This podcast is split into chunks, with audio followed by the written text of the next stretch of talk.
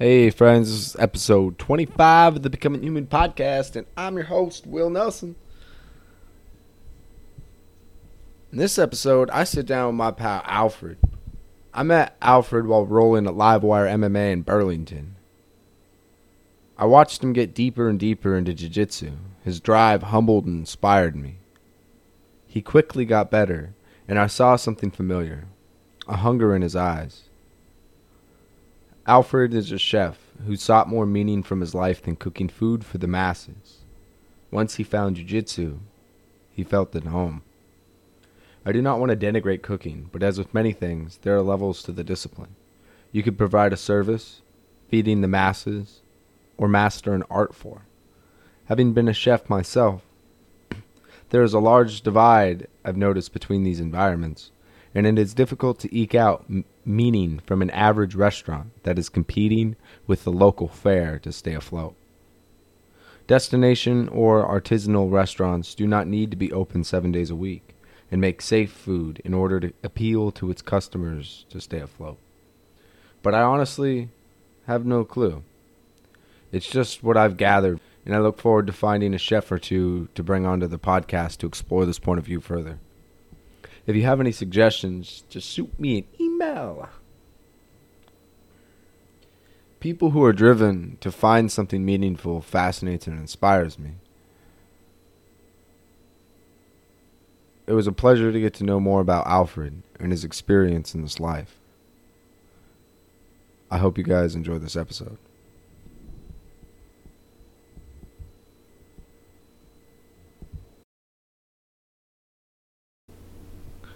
Hello, heathens. Are you unsatisfied with your life, filled with strange plastic technicolor boxes that mutter ideas at you all day? Well, fear not, mortal. By clicking on my link in this description or on my website at killyourking.com, you will be transcended into Amazon where you can purchase a virtual reality headset and computer so that you can be transcended into another world where all of your needs are met and you can join Satan's dark army. And you will be swathed in wonderful pixelated porn for the rest of your lifelong days. And I will also receive a small cut to support my own endeavors. So if you could, just click through the link in the description or on my website to do all your shopping. It will cost you nothing extra, I promise. Thank you guys very much. And if you'd like to support the show, please rate, review, and share the fuck out of it. Please. It's much appreciated.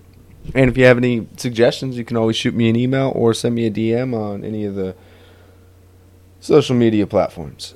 Uh, and I think I'm going to play you in with a song by Hawkeye. Eh, it seemed fitting. Have a nice summer. Oh, I won't be back until uh, for about another week. We're going to take a little break. I'll be coming back on the week of the uh, 14th between the 18th, laying out some fresh new episodes. Um, and I hope you guys enjoy.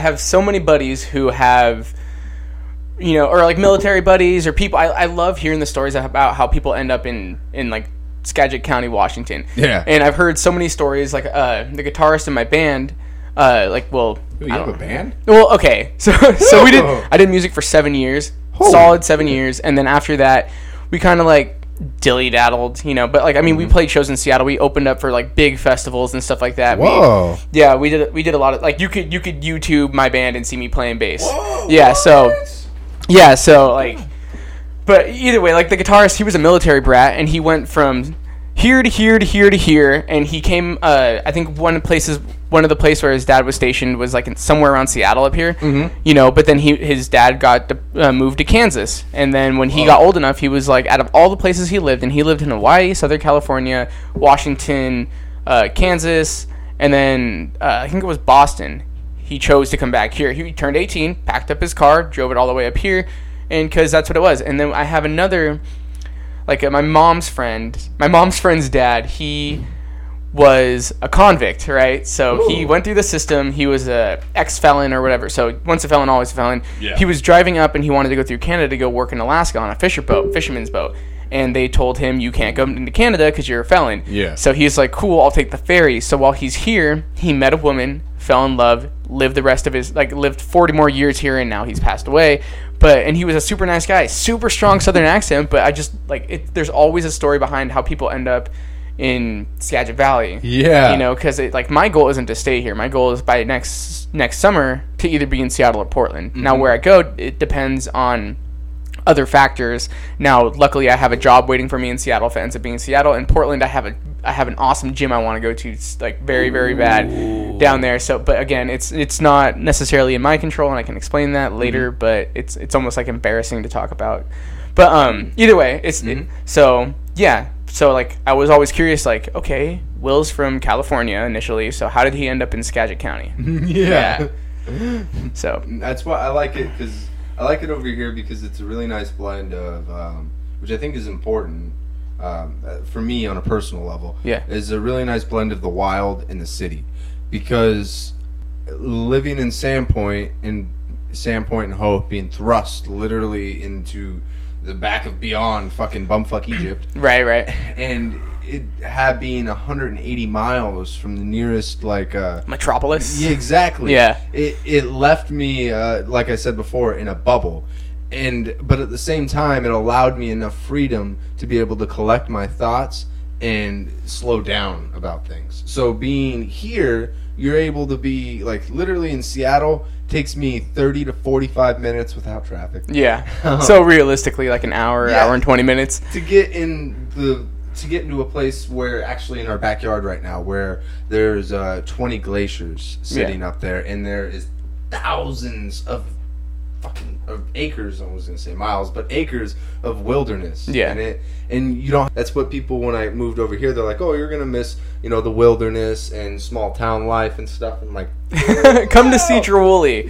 Yeah. Like, yeah, yeah. I was born and raised in Sedro-Woolley. Like, like literally was uh, one of the last babies born at United General Hospital. really Yeah, so like I lived on Talcott Street, which you drive past every day when you come home. Yep. Like I lived there. I lived on Reed Street in town, right along Ferry, and like I only moved away about two years ago, and, and that's just to Mount mm-hmm. Vernon. But again, I, I always love that too because we get people always think like, oh, it's just raining in Washington, and granted, we have a lot of gray, yeah but but you have 80 degree summers where it's nice mm-hmm. and sunny, but it's not too hot, right? And then you have the snowy winters, and then yeah, you have a gray fall, you have a gray spring, but like you still get the best of both worlds. And if you want to hike up into the mountains, go to go to Oyster Dome, which is right there. Yep. Uh, you can take a ferry across the peninsula, and there's a huge, vast forest. You can go. Uh, there's a rainforest here. You can uh, drive into Eastern Washington, where it's desert. You know, like there's there's a little bit of everything in Washington. So like, if I was ever to move out of here, it would it would be to somewhere similar. So like, I've looked into Oregon, and I've looked into like Maine and New Hampshire and stuff. You know, I don't know if I'd ever make like a three thousand mile trip across here. But Yeah. Across the country, but still, it's like everything that you need is kind of like right in this area. And if so many people have moved away and then always moved back, it kind of shows you that what you have is not. It, it's one of the best things out there. yeah exactly I couldn't imagine living in Florida, dude, walking out and having my shirt stick to my skin. No, I Dude, couldn't I- either, yeah. man.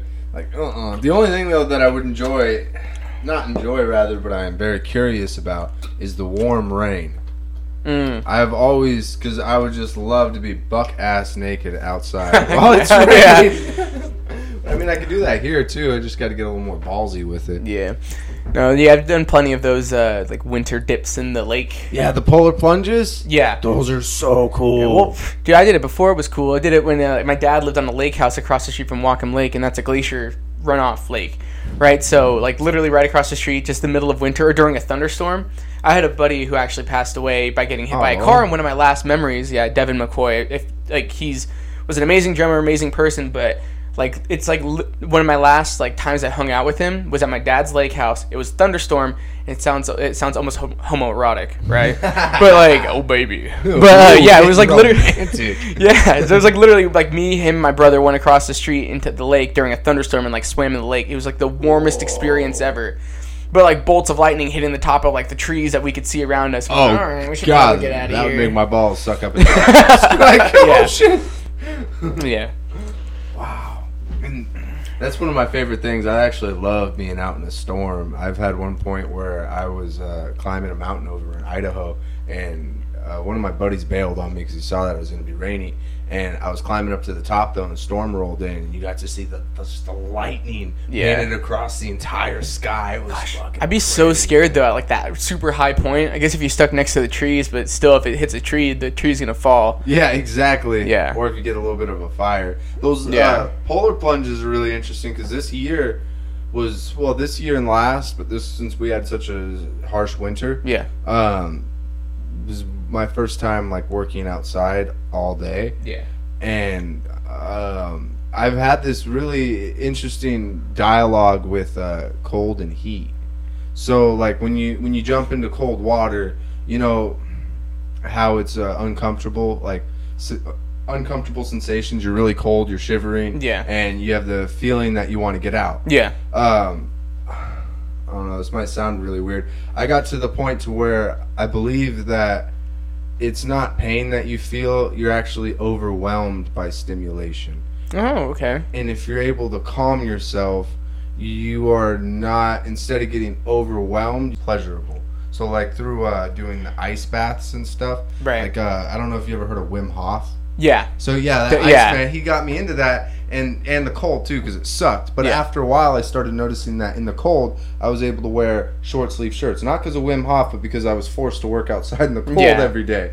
And it, it was interesting because um, when I'd get into like the ice baths, at Yeah. first it would be really painful, and then after a while, that pain went away, and it wasn't just a numbness; it was a pleasure, pleasurable feeling. Yeah, yeah, and it, it's it was just interesting playing with that and that's one of the things that i enjoy being up here yeah, is outside of california is because you have to face uh, harsh elements and i think facing those harsh elements it's almost like a like a muscle Yeah. if you don't work it it atrophies or becomes weaker yeah. and so having to be in these uncomfortable situations i think makes everything else in life easier for me I could. Yeah, I, I- respect that. I'm mad at that. Yeah, and I, I see that even in the culture with the people up here is that people generally uh, tend to be kinder in the in uh, places that have more harsher elements, even if it's more heat too. Yeah. I've noticed, but it's true.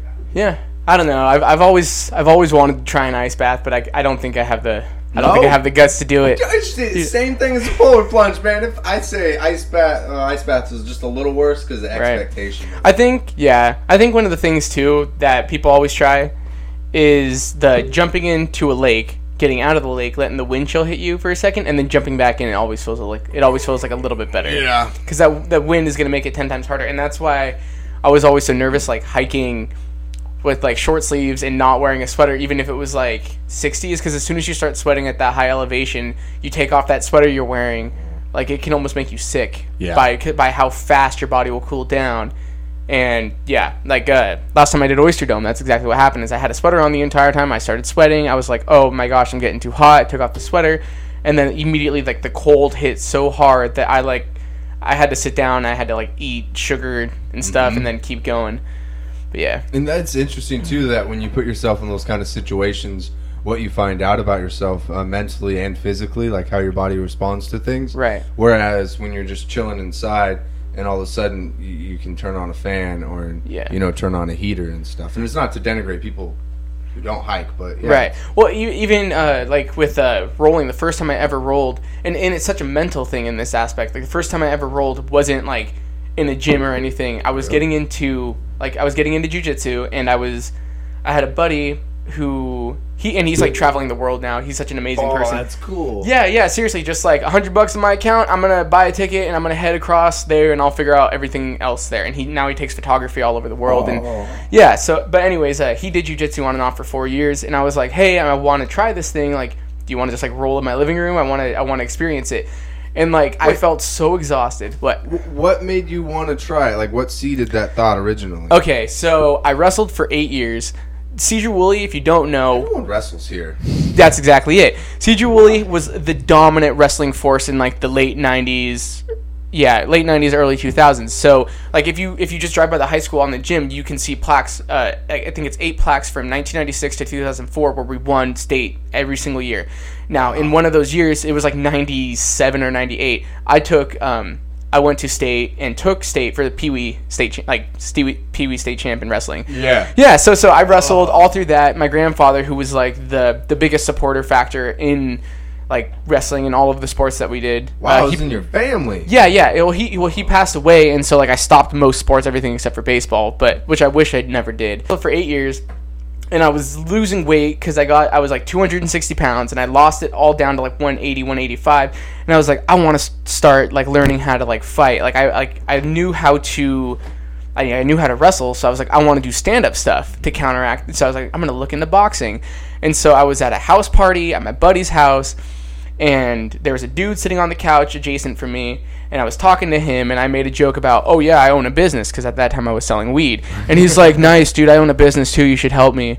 And I was like, I was like, "Oh, cool, dude. What business do you run?" I'm thinking that he sold weed too or something. He's like, "Oh, I run Livewire MMA out of Oh. yeah, out of Burlington, Washington." I was like, "Oh, dude, I was just kidding." I was like, "Yeah, I have a my my buddy whose house party it was. Like his buddy is Alan Gutierrez, who used who used to fight out of oh, Livewire, Oh, wow. right?" Yeah. So I was like, oh yeah, I was gonna talk to my buddy's friend Alan about teaching me jujitsu or, or teaching me like kickboxing or Muay Thai or something. I want to learn how to like strike. And the dude sitting across from me, who was Matt, I, you know, he was like on and he was like blazed, and he was just like, yeah, dude. Uh, for your body style, I would suggest doing like jujitsu, and I was like, cool. Like I'll I'll look into that. I ended up giving him a ride home. He gave me a super sick longboard, and whoa. it got stolen out of my car two days later. Oh. It, it, dude, my my roommate's longboard and everything, and it was like a it was like a three hundred dollar longboard. It was such a nice board, Oh, that's a but heartbreak. yeah, I got it got stolen like two days later. But either way, so I, I kept lifting because I didn't lose any of my weight by cardio. Yeah. I was lifting weights and Really? eating healthy. Yeah, no cardio. Dude, I, I still to this day I hate it. The only cardio I do is during uh is during you know class. And you you um is it you don't lose weight from cardio or you don't like doing cardio so you prefer to use lifting to lo- lose I yeah, basically I didn't like doing cardio. Oh, okay, I didn't cool. like it. Like you lose the most weight from cardio, but I was like, nope, I don't want to do that. So I'm just gonna lift because I lifted when I was younger and stuff. So I was like, I'm gonna keep, I'm gonna just go back to what I was doing. And so I kept losing weight, kept losing weight. Never really looked into jujitsu. Two years go by, I hit 315 pounds bench press, which for you know a five four guy is pretty incredible. You so I, me. so I hit that, and then I was like, well, there's my goals for lifting. So what can I do now? And so I looked at CrossFit, and I looked at, um, I was like, I'm gonna look into this jujitsu, right? And then I started like I found the Gracie family, and I found all the history of it. And the more and more I researched it, the more and more I, I liked it. And so finally, I was like, okay, well, I'm gonna look at that Livewire place. You know, I found Matt. Again, I was so nervous. I debated on it for like three months you know, and at that time I was still I was like lifting just to keep I, I okay, so there's maintenance mm-hmm. strength. So I just like I wanted to keep lifting to just keep maintenance. You know, I didn't want to Yeah. lose any strength. And then finally I decided to go in and talk to Matt Uh, because my schedule at the time didn't work out. Mm-hmm. Um, wasn't working out with being able to go to class and stuff. And then I ended up switching jobs right at the perfect time to be able to Ooh. go to class. So then, boom, yeah. So I that was in that time where I was kind of like to bring it full circle in that time where I was researching jujitsu and like. Mm-hmm. Like oh this is the greatest self defense oh UFC started because of jujitsu oh like all these Gracie Oh. challenges where like they would if you owned a Gracie gym, like it was your duty to accept people like from all different like oh a karate master, a third degree black belt in karate is gonna come and try to take on your head instructor, and they would just make them look like idiots. Oh, that's so yeah, cool. they would just cover, close the uh, close the distance, take them down, and submit them. Mm-hmm. And on the ground, striking striking does help. Like, I don't want to say anything against Yeah. striking, but basically it was like you're so strike now. You know Jon Jones has those vicious elbows and stuff, and in Muay Yeah. Thai, you know clinch game, it's all close combat. But you know, so I was like, this is so cool. So I asked. His name's Ken Furman. Uh, I asked him like, "Hey, do you want to roll with me? Show me a couple things, like jujitsu, like wise. I've been watching videos. I made my girlfriend do some stuff too, like just like I want to practice on somebody. oh, getting stoked. Yeah, exactly. and then, uh, yeah, so I rolled with him, and I felt so exhausted afterwards. I was like blacked out, exhausted. Like my eyes were going dark and everything. I had no idea what the hell I was doing. Like, but it's that mental aspect. It's like I know I'm not dying, so if I panic right now, like I am going to give myself an anxiety attack or a panic attack. So all you can do is hands on your head and keep breathing. Like just mm-hmm. keep breathing. Like if you're breathing, you consciously can know that the oxygen is flowing to your brain. So all of this darkness that you're seeing in your eyes and all of this like worried feeling, you know it's unjust. Mm-hmm. So like where like trail running or like what you do or like you know the hiking aspect of it it's like okay i'm on top of a mountain right now. I have sugar in me. Like i have like i just need to keep breathing keep the oxygen too. Like but when people don't know that and people can't like stop and assess their situation that's when they end up blacking out passing out on a mountain and having to call a helicopter to fly in you know whatever. And that's but that's also like uh, if you even look at like a, a work scenario is when something's going bad at work, and instead of like being able to stop and breathe and try to be able to detach yourself from all of this chaos that's going inside of your head, yeah if you follow through with that, you literally will collapse underneath of it. And even like during a relationship too, whereas you're um, you're butting heads with someone, you're arguing, and you have that choice is you keep toeing the line and going further on that argument, Yeah. and fall or allowing your emotions to run through you, or to stop, separate, and observe. that's Like, the hardest thing for me to do man i'm so emotional I feel like though, like that aspect that you're talking about is almost universal throughout everything. in life. Yeah. and like when you do jujitsu, like what you said, you're almost isolating that moment yeah and building it exponentially. Yeah, and, and exactly, and like that's the only those experiences from like the hiking and the jujitsu, like the rolling. Like the first time I ever rolled was my very first like actual class, like with Matan, who's a purple belt. Oh yeah, right. so like intimidating. yeah, it, it definitely was, and like he was probably going on like level two against me, but for me, I was going as hard as I could, and I thought that you need to be vicious and aggressive, and so like I felt so embarrassed because at the end of my first class, I sat with my head in my knees for like at least ten minutes, and Matt's probably sitting there thinking like, like is this kid gonna die or something? Yeah. Right, and I've only ever felt it once since then, but I knew exactly what to do. I calmed down, and within within under within 45 seconds, I was back to normal, and I felt like almost pumped. Like you get that second wind, right? Like I'm not a jogger or anything, but I always hear about like the runner's high. Mm-hmm. You know, like you get that like. Fuck, I want to get back in there. Like, oh, I don't want to wait for the round to finish. Like, to go in there. Like, I just want to pick somebody. Like, Matt, come on, you're sitting there doing nothing. Like, Yep, just beyond that, like Yeah. that almost impossible brick wall is a sense of like pleasure and a high. Yeah. it's just it is incredible. And that's what I used to always joke around about. I was like, I get high on life. Like, and then, you know, it's a cliche, but cliches are cliches for a reason. Exactly, yeah, man. And exactly like in that staying calm aspect, dude. Like, okay, so like I work in a stressful business. I'm a cook. So like, Mm-hmm. Ooh. yeah. So when you get ticket upon ticket upon ticket upon ticket I was for five years, so yeah. yeah, exactly, right. So you have you understand that. You Yeah, understand that railed out. exactly. So like if you panic, there's there's nothing like the t- tickets aren't going to get done. You're going to like there's nothing to do but just grit your teeth and go for it. And then at the end of it, you feel so much better because of it. Right? Being able to recognize that and I remember the first time I ever realized that, I was a hood rat. Me and my buddy threw a Molotov cocktail like in the middle of a road. We didn't What? throw it. We didn't burn anything Oh. down, but I didn't know what one was. So I was like, like you should show me what one was. And so he had like a bottle of like MD 2020 or something, you know, some liquor, Mm-hmm. and he showed me what it was. And we went into the middle of a few blocks down. yeah, yeah. bringing back memories. Yeah, exactly. And uh, he just like smashed it on the ground, and we saw this huge fireball, right? And we're like, oh, my Oh. gosh. Then we saw lights flip on in houses, so we're like, okay, we Oh. gotta go. So like running through an alley, realizing that it was a dead end, hopping a fence, got uh. my shirt caught on the fence, but instead of panicking, and this is like, and I'm not recommending any of this, but getting your shirt caught on the fence and being like, okay, I can try to just run through it, rip my shirt, or get stuck, or I can stop for a second, pull the shirt off, and go. And I remember it was like the dumbest thing, but I was like. I have a feeling that's going to help me later on in life, and Yeah. exactly, and, that, and that's it's such a dumb thing, but that's exactly what happened. Oh god, it always comes out in unexpected ways. Exactly, and it's like a first realization when you're being a hood rat, like yeah. doing something you shouldn't do. Oh my god. It's okay. I was a pyro too. I made my poor choices. I set a couple acres on fire. It was on accident. Oh, damn. Yeah. Yeah. Pretty much. Well, we won't get into that. No, the um, what do you call it? So when you were saying you were nervous about coming into uh, Livewire, what was that nervous? What was that nervousness? Is it like a social thing for you? You're nervous around people. I've always been so outgoing, and I like to be the best at everything. Notice you are very outgoing. Yeah, Yes. I'm super outgoing, so like I love to be the best at everything. So going into a situation where I'm going to be the worst at something Mm-hmm. made me uncomfortable. But like you, like you have to start somewhere, and so that's like I'm like doing what little like stuff and learning what I could on my own. Like I learned what a shrimp was before I went in there. I learned an Americana. I learned how to mount and how to escape a mount. Like I learned like um a good like four or five just baseline techniques because I didn't want to go in there and not know anything and have to start from ground zero. Now luckily I had the wrestling background as well, so I know a single leg, a double leg, a, a ankle pick, and a fireman's carry. Like I knew like some stuff. But that's what it was. I was so nervous to go in there because I didn't want to go in there and make an ass out of myself. Yeah. Yeah. I didn't want to go in there and yeah.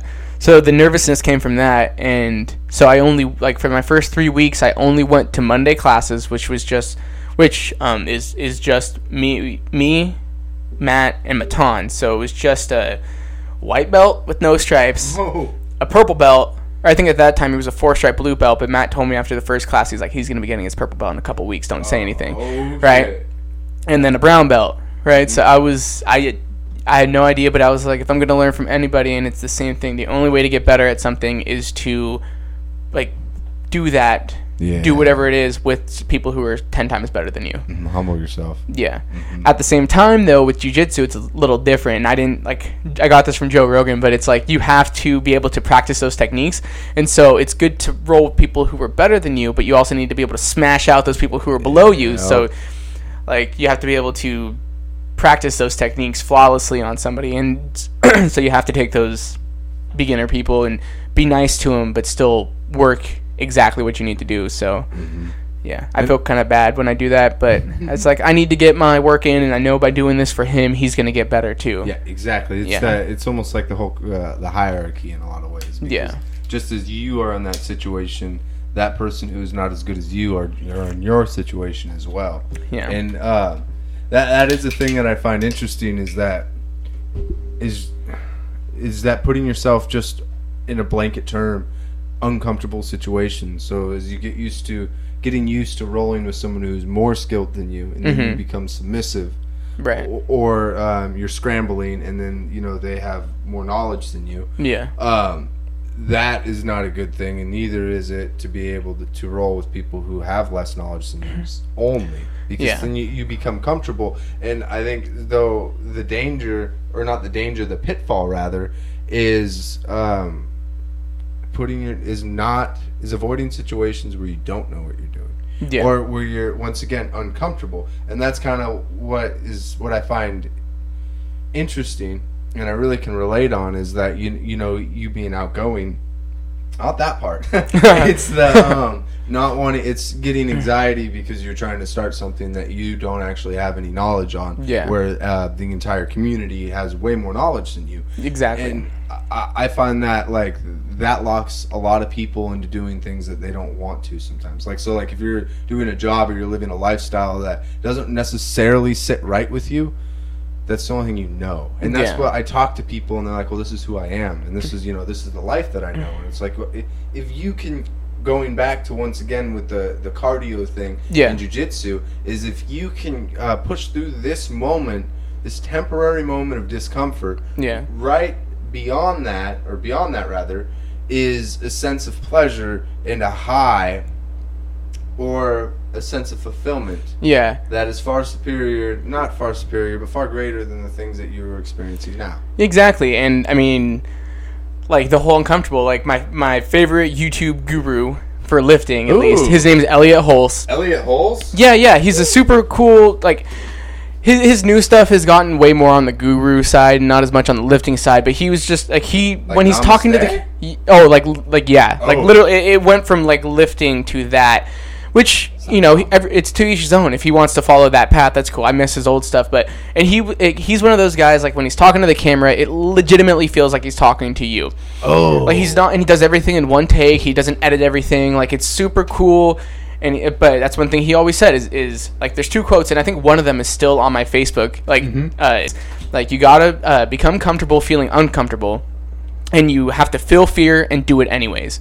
And so that's that's the one that's on there is feel like fear, feel fear, and do it anyways. Like even though it's gonna suck at first, like do it. I lived with my my mom and my grandmother, and then I lived with my girlfriend. I never had to pay a bill, or I mean, I, I paid bills, but I never had to like legitimately pay a rent. Moved back in after the breakup with my mom and my grandmother and my friend came up to me who I was lifting with a lot and he was like, "Hey, I'm moving. Let me know if you want to grow up and get out of your grandmother's house." Like he straight up said it to me like that and I thank him so much for saying it to me like that because I was like, "Yeah, let's do it."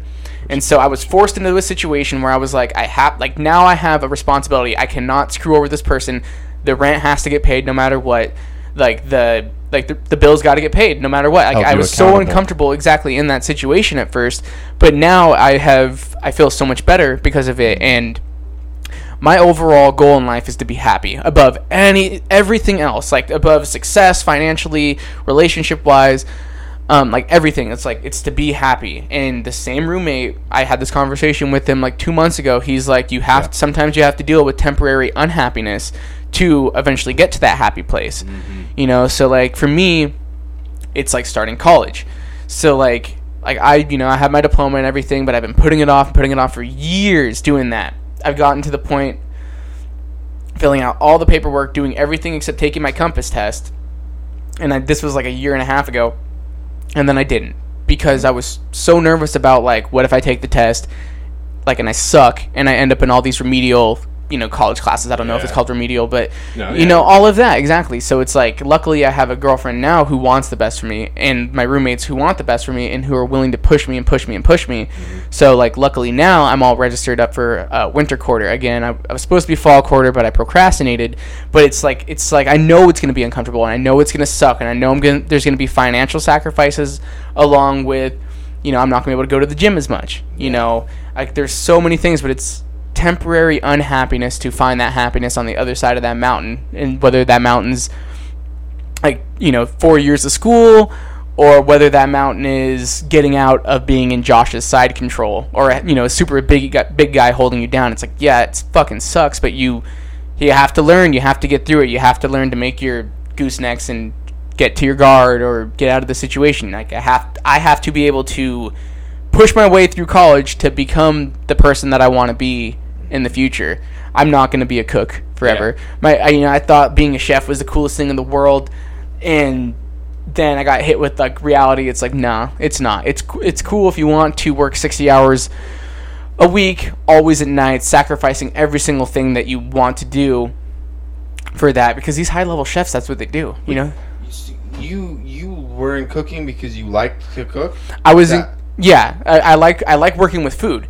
I really do. Like all of the jobs that I've had that I've enjoyed were food, right? So I got offered the day I was moving into my new house, my new place with my roommates and stuff. I got a phone call. It was from my friend who was like, "Hey, like like I was working in a deli. I was working at the Food Pavilion deli. Uh huh. Yeah. Oh, wow. Yeah. I was like, I was like part time, full time there. I was like kind of worried what I was gonna do during the winter months for rent and stuff. Yeah. I, I knew I'd figure it out, and because I'm resourceful, Mm-hmm. whatever. And I got a call, and it was like, hey, here's this job opportunity for you. We need a prep cook, a part time line cook, if you want to come and like check it out.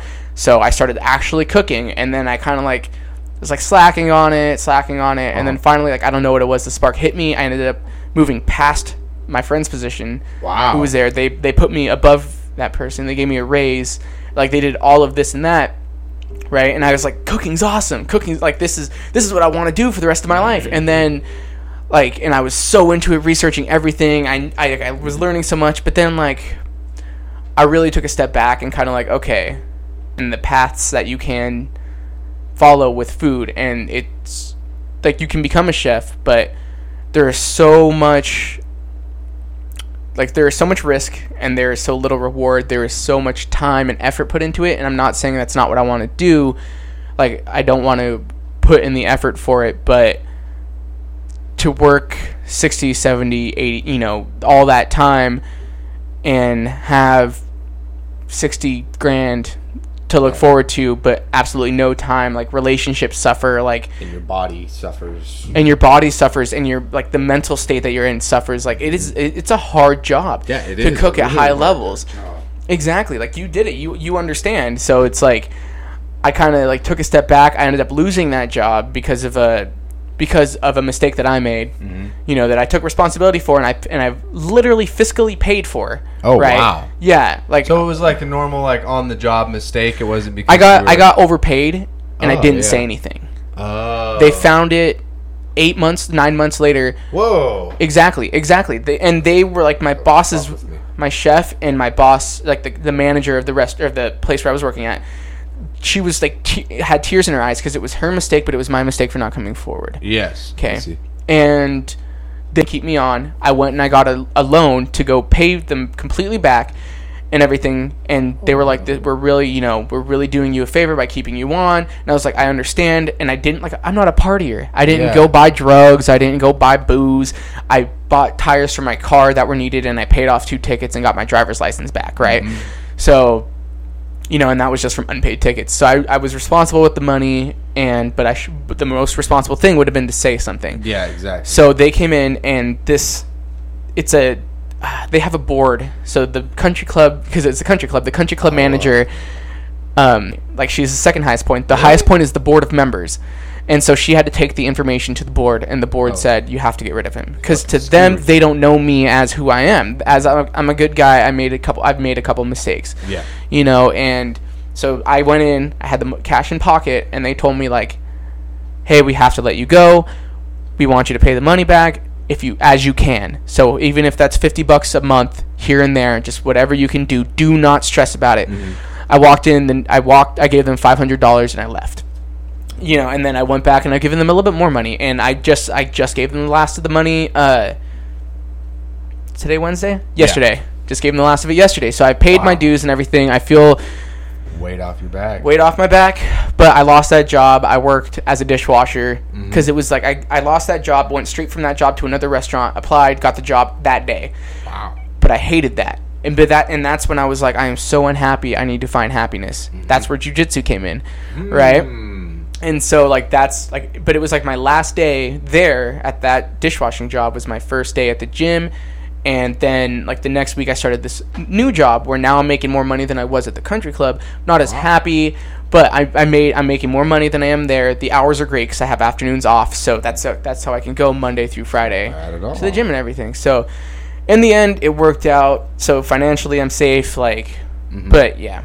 But that's cooking even now like especially i'm like man this is this is not what i want to do See, I have this whole thing like, so service is important. Um, if you look at it like, uh, I'm not very astute in this, but uh, biblically, um, it's always, it's it was always important to like incorporate service into your daily life. yeah um, and and even philosophically, I'm not religious by any means. I'm agnostic, but uh, I, I believe like for Bibles and uh, Quran, philosophical texts on uh, how you ought to live your life or a meaningful way or fulfilling way to live your life. Yeah. which is not very accurate for today's world, but sometimes it is. Yeah. Um, so for service though, and how important service is in order in for your well-being, um, helping others and helping your own community as well. yeah When it is forced for the sake of survival, that's servitude. Yeah In, in servitude, I don't. I believe that there, that you. I've met people who are dishwashers for they're 35 and they're still a dishwasher. I do Yeah. not criticize them, But Sometimes that's what they want to do. Exactly. Yeah. I've, I've always wrestled with that idea. Is that like, like for example, the the couple of guys that I have met when they're like 35 years old and they're like, this is what I want to do for the rest of my life. Um, they're that's they're just kind of partying and you know getting by. Or I've met other people who are caught up in like, um, they're doing a house cleaner and she had family to support. And it wasn't she wasn't a house cleaner because she's always wanted to be a house cleaner. She was there out of necessity. And i think i feel like that breeds resentment and unhealthy behaviors in people over the long term because with servitude you have to you have to get up at six o'clock in the morning to be able to open the restaurant to serve breakfast That's legitimately yeah. Yeah, and- I'm up at six o'clock in the morning at the restaurant by six thirty. Opened up by seven. Yep. And Yeah. if you don't want to do that, you die as a business. Yeah. And it's the same as house cleaning. You have that house has to be cleaned. Um, let's say once a week. If you don't, you lose all your clients. But if you were like, there's a, a restaurant in Seattle called Art of the Table, Yeah. and they're open Sunday to Thursday, maybe Monday through Thursday Right. and they're um, on, by reservation only. They only serve X amount of people a day, and the menu is you don't get to choose. Yeah, that's They- the pinnacle. That's the pe- that's where that's where every cook wants to be at. Every chef wants to be at is they want to be that person who it's like, no, you come to me. Mm-hmm. But realistically, it's one in a million, one in you know, one in exactly because that is in the industry of service, and in the industry of service, that the thing that is conducive. In my opinion, this is very generalist thinking, but in conversations with people from um, this industry itself and outside of this industry and other things, is that having to do something Yeah. is that having to make your um, a hundredth omelet today. It's not. That's not something that like. it's so like funny how like dead right on you are with this. Monotonous. Yeah. And there's no way it can't be monotonous unless you are performing, unless you are not serving. You, you're someone, your destination, like what you're saying is the Yeah. one in a million or the art of the table. Right. Is that guy's not doing it because he he's in the business of feeding people. He's in the business of creating an experience Yeah. and like that's i believe with almost everything is that you can't it's almost impossible to create like a job as a dishwasher to make it meaningful and to expect someone to be able to not just do it but want to do it and re- go home and research about it like with uh jiu-jitsu Yeah, example. dude. amount of Spend way too much time looking at YouTube videos. and so like the amount of effort you put into that if that was a job for you you would be very successful naturally yeah. and i think like having putting people into their sockets in that sense or um, going out and being uncomfortable and saying that well yeah i don't have much money or i don't have much money $80 is quite a bit a month for a gym membership which Yeah. it's not but um yeah, especially like I know like that gym in Portland I'm looking at it's like $120 Yeah, a month. I was looking at AMC because before I was going to Livewire because I think Mighty Mouse is down there, and I'm like, I, you know, if I'm gonna do this, I want to get into it. And Mighty Mouse, yeah, dude. like 140 dollars a month. Okay. Yeah, you know, at that point, you pay, you kind of pay for the name. Yeah, exactly, you do. But I mean, at the same time, if they're training the pound for pound best fighter in the world, Yep. you know, like, is that really the worst thing? For Yeah, us to go? exactly. Yeah. And the so doing jujitsu though, for example, Yeah, I I pay to do this, and it pays me back in invaluable ways.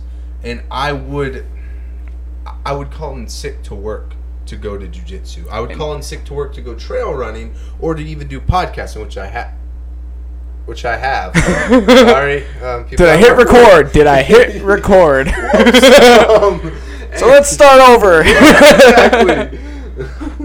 and I, I think like finding those things and um, encouraging people to go out and find those things. I, what I'm hopeful for, basically, is in this long ass tangent, is that in the future, as we progress and as um, machines uh, evolve in their efficacy and take our jobs. Exactly. I want them to because then we would have more creative freedom to be able to, um, you know, try to put our ideas out in the marketplace or our talents in the sake of jujitsu. Yeah, exactly. And so, like, my my roommate is hand building guitars, right? Wait, what? Yeah, I'll, he's. I'll, I'll explain it. I'll explain it. But uh, he's like he and he's not the kind of person. He will not put a brand name out there until everything is perfect. He's uh, he's an extreme perfectionist. He told me that perfectionist. He told me that his first guitar will probably be ready by this time next year. What? But we he spent like he works two jobs. He actually like I got him a job at the country club as a second job, and now he's worked after I left. He worked his way up to my position, right? Wow. But now he's hand building guitars. Crap, where was I going with that? Oh, but he was telling me he's like, I want you to find your passion so bad. This is when I. Like when I was, I lost my job there. I was working as a dishwasher, and I had all this time. And he's like, "I want you to find your passion so bad." Like he's like, "I have my woodworking." Like he's like his brother who's an, an, our other roommate he's like he has this like i want you to have yours and like that's what lifting used to be and music used to be mm-hmm. right and he's like i want you to have something and then i found jujitsu and now I, i'm so dedicated to it that it annoys the people that i'm around Yes. like that's how you know you found a good passion and that you're you're passionate and so like if you're gonna have a menial job mm-hmm. something that you do not like to do at least supplement it with a passion on the outside. Use that use that paycheck to at least go towards something that you love to do outside of that work. Mm-hmm. You know now i like cooking because it's a, it's a competition. It's me versus those tickets on the wheel. Yeah. you know so i like that. I love competition so mm-hmm. that's what it was for me. So now i have a job where it's a competition every day. Um, and then i get off work and i go to the gym and then it's a competition in the gym as well Yes. you know which at the same time like that's good but that that's good and bad it's a double-edged sword because now it's like you you almost look at everything that way it that it's a contest and so i don't know Yeah, all, that's all to your perspective, and it taints your perspective in some way. And I, um, let me see.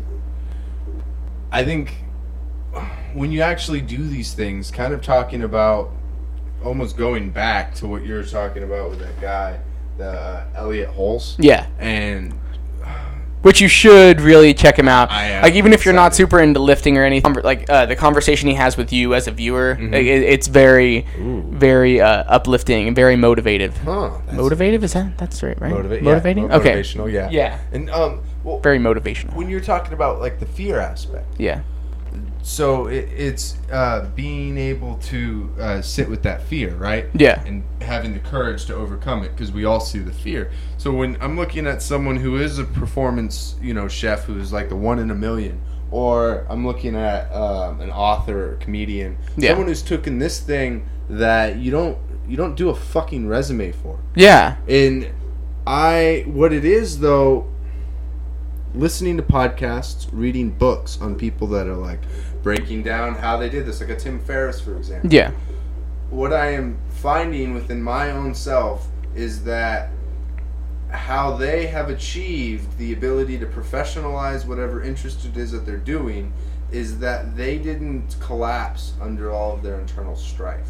So it's they felt the same fear that we did that we do on a day-to-day basis people who are you know still stuck at this job trying to get by and they do jiu-jitsu maybe as a hobby Yeah. or they want to find something because all they do is they just you know they, they kill time essentially Yeah. They go home and they watch Netflix. You Yeah, know. exactly netflix and chill or fucking pornhub and chill Pornhub. A little I prefer ujiz.com. No. can check that out. I prefer Betty White in a movie. Um, Well, yeah. Who doesn't? Yeah. um, and d- being able to do that is possible for everyone. And I think if you allow yourself that level of courage or confidence, um, it creates meaning within your life and there's a way out. Is Right. what I'm saying. Is like no matter what kind of adversity that you face, uh, being a single dad, for example, and having all these time demands, uh, I, I want it. I'm gonna do it. Uh, Yeah. Being someone who transitioned from lifting to wrestling and then finds out that like cooking is not everything that he exactly that it's gonna get back to him in the way that he wants, and you're in these financial situations and you're like, no, fuck that. I'm gonna Yeah. figure out a way Exactly. like I- think it's important for people to be able, or important for myself, I'm projecting, to be able to explore these things, Right. to be able to identify exactly who you are, and all these other people that seem very far out of reach are very much attainable Right. as long as you're willing to sit through that fear. Exactly. And the thing is too, I'm not I'm not shitting on cooking either as a whole. So this um I would recommend cooking to anybody who needs stress management, time management, multitasking, and especially no matter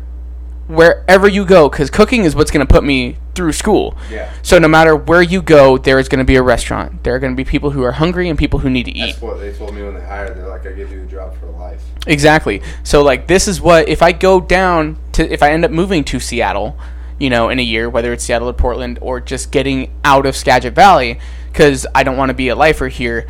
Um, it is I have a job waiting for me in Seattle. Hmm. The the manager who let me go was is was work husband work wife with a chef at her old job and told me I still have her recommendation for there. So I have a job in Seattle at a country club waiting for me if that's what I choose if that's where I end up going. Yeah. You know, but it's like even if I go to Portland, there's going to be restaurants galore there. Exactly. So Will, Yes. this and this goes with your fear aspect Okay. of it. Okay, so I have a couple questions I'm going to ask you before we specifically get into the fight. And I'm, I'm sure that this feels a little weird because this is Will Nelson's pod. Because as you guys know, he had his per- first amateur fight a couple weeks ago.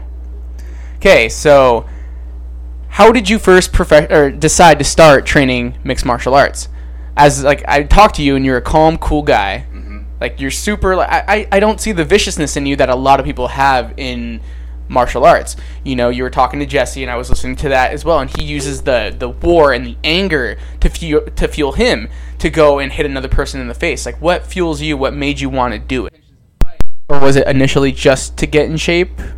So, I started training in mixed martial arts because of Rogan, actually. Really? So my my entire life, I've always seen myself as the person who is tiny, small, and weak. Is very very insecure, and I've all I've spent my life trying to prove my worth to the adults around me. So, I was listening to Rogan, and Rogan was talking about the life benefits of doing jujitsu, and I thought I was really frustrated when I moved over here because I was afraid that I didn't stick with anything. That I like I wanted to write a book. Okay, hmm. I started writing a book. Then I stopped writing a book. So if I went to go to these classes, this would be something to prove to myself that I can actually stick with something. I'd have the discipline. I needed to cultivate discipline. Yeah. So I'm like, maybe if I try this out, I might be a really weak, but you know what? I'm not even gonna try to, you know, take it anywhere. And then I go looking online and I find like Kalahai and I looked at that. I'm like, I couldn't find it. Oh, it's in a mall. I don't really want to do that. Yeah. And so I found Livewire and I stopped by. I was really intimidated coming in. But I talked to Matt and he didn't really seem like a a very macho kind of guy who'd want to like rip your head off. Yeah. And everyone in my family's like, "Don't don't train in that. Don't don't do martial arts. They're going to break your arm. They're going to try to hurt or kill you." And I'm like, If we break your arm, it's definitely an accident. "Yeah, exactly." yeah. and learn to tap. Yeah. And like so when I went in, I- I did it and then I went to the classes. I found out that it had nothing to do with me personally trying to be the strongest because I had no desire to be that. I liked the whole aspect of like the subservience, like uh, trying to be nice to people, if Yeah. you will. I never had any desire to hurt anyone. It's the humane art. It's the gentle art. Exactly. Yeah. And that's what that's what I started learning, and I started learning too that every single person that I ever that came in to train, even if they had the hints of like machismo or uh, bravado or Machismo. to- yeah, Yeah. machismo, and or e- ego, it would get knocked down almost immediately Yeah. because it, it's it's obvious, it's evident. Even if you can brawl on the streets and you've gotten in like ten fights, when you get in there, it's different when it comes down to technique and all. Exactly. And that's what I love about Jesse talking about Matt on the last uh, podcast you Yeah. released is because it's like, yeah, you can go in there, think you're the badass person, and then re- like, and then you spar with Matt, and Mm-hmm. he just picks you apart, Yes. makes you feel like you're a little girl. Exactly. Yeah. Smaller than like Jesse, for Yeah. example. And I I started learning more about myself that what how what I thought how I saw the world, how I thought of other people, and how I thought of myself was seriously misaligned with reality. And that became martial arts became a space where I could play with where I can experiment socially and internally. So, did it start with jujitsu then? It started with kickboxing just because the time convenience of kickboxing. Oh, okay, okay. And then I did uh, pankration because kind of going off that insecurity thing was that okay, now I know that I'm not inferior just because of who I am. If I work harder, then I can become better. And so I started actually liking it because I Right. didn't start off like watching UFC. I didn't even go in there like you were talking about how you read up. Yeah. I didn't read up on anything. That was the first time. So I never got in a fight when I was a kid before. Every time that I've ever gotten almost into a fight, I've talked my way out of it, and I've become friends with them. That is the better. That's the better way to do it, anyways. Yeah, it- yeah. I mean that that's what that's what jujitsu is about. It's like a last resort, and and like that's what I love about that sport or art, whatever. That's what I love about jujitsu yeah. is that like in in Muay Thai and kickboxing is it's it's not meant to be that that um it's not supposed to be like something you're supposed to do outside of the gym, you know what I mean? It's a last resort thing. Like you learn like okay, I'm to I know for a fact that I can beat this drunk guy's ass. Mm-hmm. I'm going to try to talk my way out of it cuz I don't want to be that person. Nobody wants to be that dude that ha- has to use it outside of the, like has to use their martial art outside of the gym and if you do, there's something wrong with you. exactly. But that's why I love that this is the hobby or that this is the lifestyle that we choose because like I was a musician, I played a, I played a bass guitar mm-hmm. and that doesn't always help you in the long run in life. You know what I mean? exact- I But but see jujitsu is something that will come in handy if I'm walking down the street in Seattle and somebody tries to mug me. Yeah. You gives know, the courage that you're able to. I would defend rather give up the money, to be honest, than have to do that. But if it's like a life or death situation, or like somebody I love is in trouble, then then I have to use that. Hey, dude, hold on before you rob me. Let me slap some bass in front of you. yes. All right. So it it, it didn't initially start as like wanting to fight. Then No. it was just all. like let, I want to do something to prove myself, to prove that I can stick with something, and yeah. Yeah. and- Cool. And it's funny because you already answered like who inspired you, Joe Rogan. Yep. Yep. Why Livewire? Okay, so do you prefer the? Str- okay, so you were in a kickboxing match. Do you prefer the striking aspect of it, or do you like jujitsu more? I love jujitsu more because I always see people as my jungle gym, and I want to. Dude, it's so cool. It's so it's extremely pleasurable outside of all the whole working on internal shit and social shit. It just I have fun doing it. Like I'm addicted to it. That's cool. Yeah. And I remember I remember coming in too and uh, and seeing you. It was like one of my first days because you Uh-huh. don't because you don't get to do it that much on the time constraint. Yeah, So I remember seeing on like one of my first days and I was like, oh sweet. Uh, that guy's my size Mm-hmm. or my height. I'm, I got a little belly on me, but I was like, that guy's my height. And look at him. He's a. I don't remember if you were one or two stripes at the time, but I was like, dude, and he's like getting stripes. So like, that's awesome because everybody else in there is like so much bigger. Yeah, like tower over. us. Exactly. So it feels good to be our height and to be able to do that. And a lot of people see that as a disadvantage to be five four or five whatever, you know. But yeah. So um, But that, and I've learned too that um, what do you call it? That that being small does provide a lot of benefits. And a lot of benefits. I even had a friend, and he's uh, six four, six five. Uh, I felt really bad actually. He was like, um, "So, how, how, or it must really suck being really short like me. How I'm really tall. Like people must have made fun of you a lot." And I looked at him. And I'm like, "No, not really. It hasn't Yeah. really bothered my life." He's like, "Really?" And he got really like People my make whole fun of me. I've made. Yeah. I'm like, eh, it doesn't really work the other way. I'm sorry. Man. yeah. Well, yeah. I mean, I get I get made fun of too, but the thing is, I am a I'm a professional smartass. It's written on the board at my work and everything. I wrote my name, nicknamed the professional smartass because I love. chef. Dude, I uh, dude exactly. I'm a prima donna. Like that's what my boss always says. He's like, all cooks are prima donnas. Yes. All of them are smartasses, but I love, I, I, I love that though. Mhm, you know, so too. so I I have no problem being the butt of a joke. So I can dish it and I can take it. So like that's what I dig about it. Let's see. So overall, I, I watched your fight about three times Mm-hmm. in preparation for this. I saw it live. I was there. And yeah, yeah, dude. Fun. So you're the first fight up. How do you feel overall about how you did? I felt like I need. So going back to being overwhelmed with being in a cold bath. So when I before I got up there, emotionally and intellectually, I was very calm and stable. And once I got in there, I was trying to maintain that calm and stability. Once I got in there, I began to become overstimulated. And in, just like you're talking about in jujitsu with the Mhm. whole holding your head while you're while you see the black floaties, Yeah. Uh-huh. yeah. I was trying to do that so that I would not become submissive and uh, be a victim to my opponent's strikes or my opponent's um, offense. Right. Be on the defense. And so what I needed to do more was be more aggressive and take more control and actually step away and observe what's going on and create a strategy instead of becoming reactionary Right. from it because I'm overstimulated. And so I had that moment to where I think it was in the second round.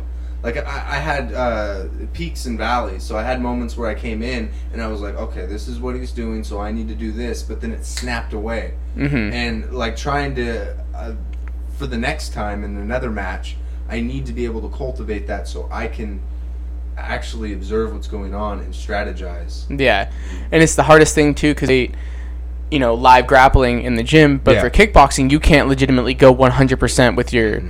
you know because it's like oh you take one bad hit to the head or one bad kick to the knee, check it wrong, and then boom now you can't fight anymore, not for the next year. Exactly. Yeah, so it's hard to simulate that that that stress that that needing to stay on top of it, Mm-hmm. needing to not resort back to being reactionary. And you see, for me, like when during sparring though, I I do still feel that to where, like when I am uh, standing toe to toe with someone, and we're about to start a round, and just sparring at the gym, I am immediately I see them as okay. This guy knows how to um, strike better than I do. Yeah. This guy has a strategy. I need to find out how to overcome his strategy. It's never I have a strategy and I'm going to knock this guy out or from my if in the gym I am going to overcome and I'll win this round, for example. Yeah. It's not it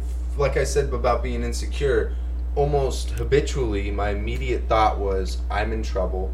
I am going to lose. And Right. so I in sparring I felt that to where like after the match now when I spar I have that slight edge and not over the person but over myself. So now when I spar it's not okay this guy's going to beat the shit out of me and I need to hopefully try to maintain. It's like, ah, I kind of got this. Yeah. And I, I could feel it when they start throwing a punch because instead of throwing a punch and uh, shuffling backward, Right.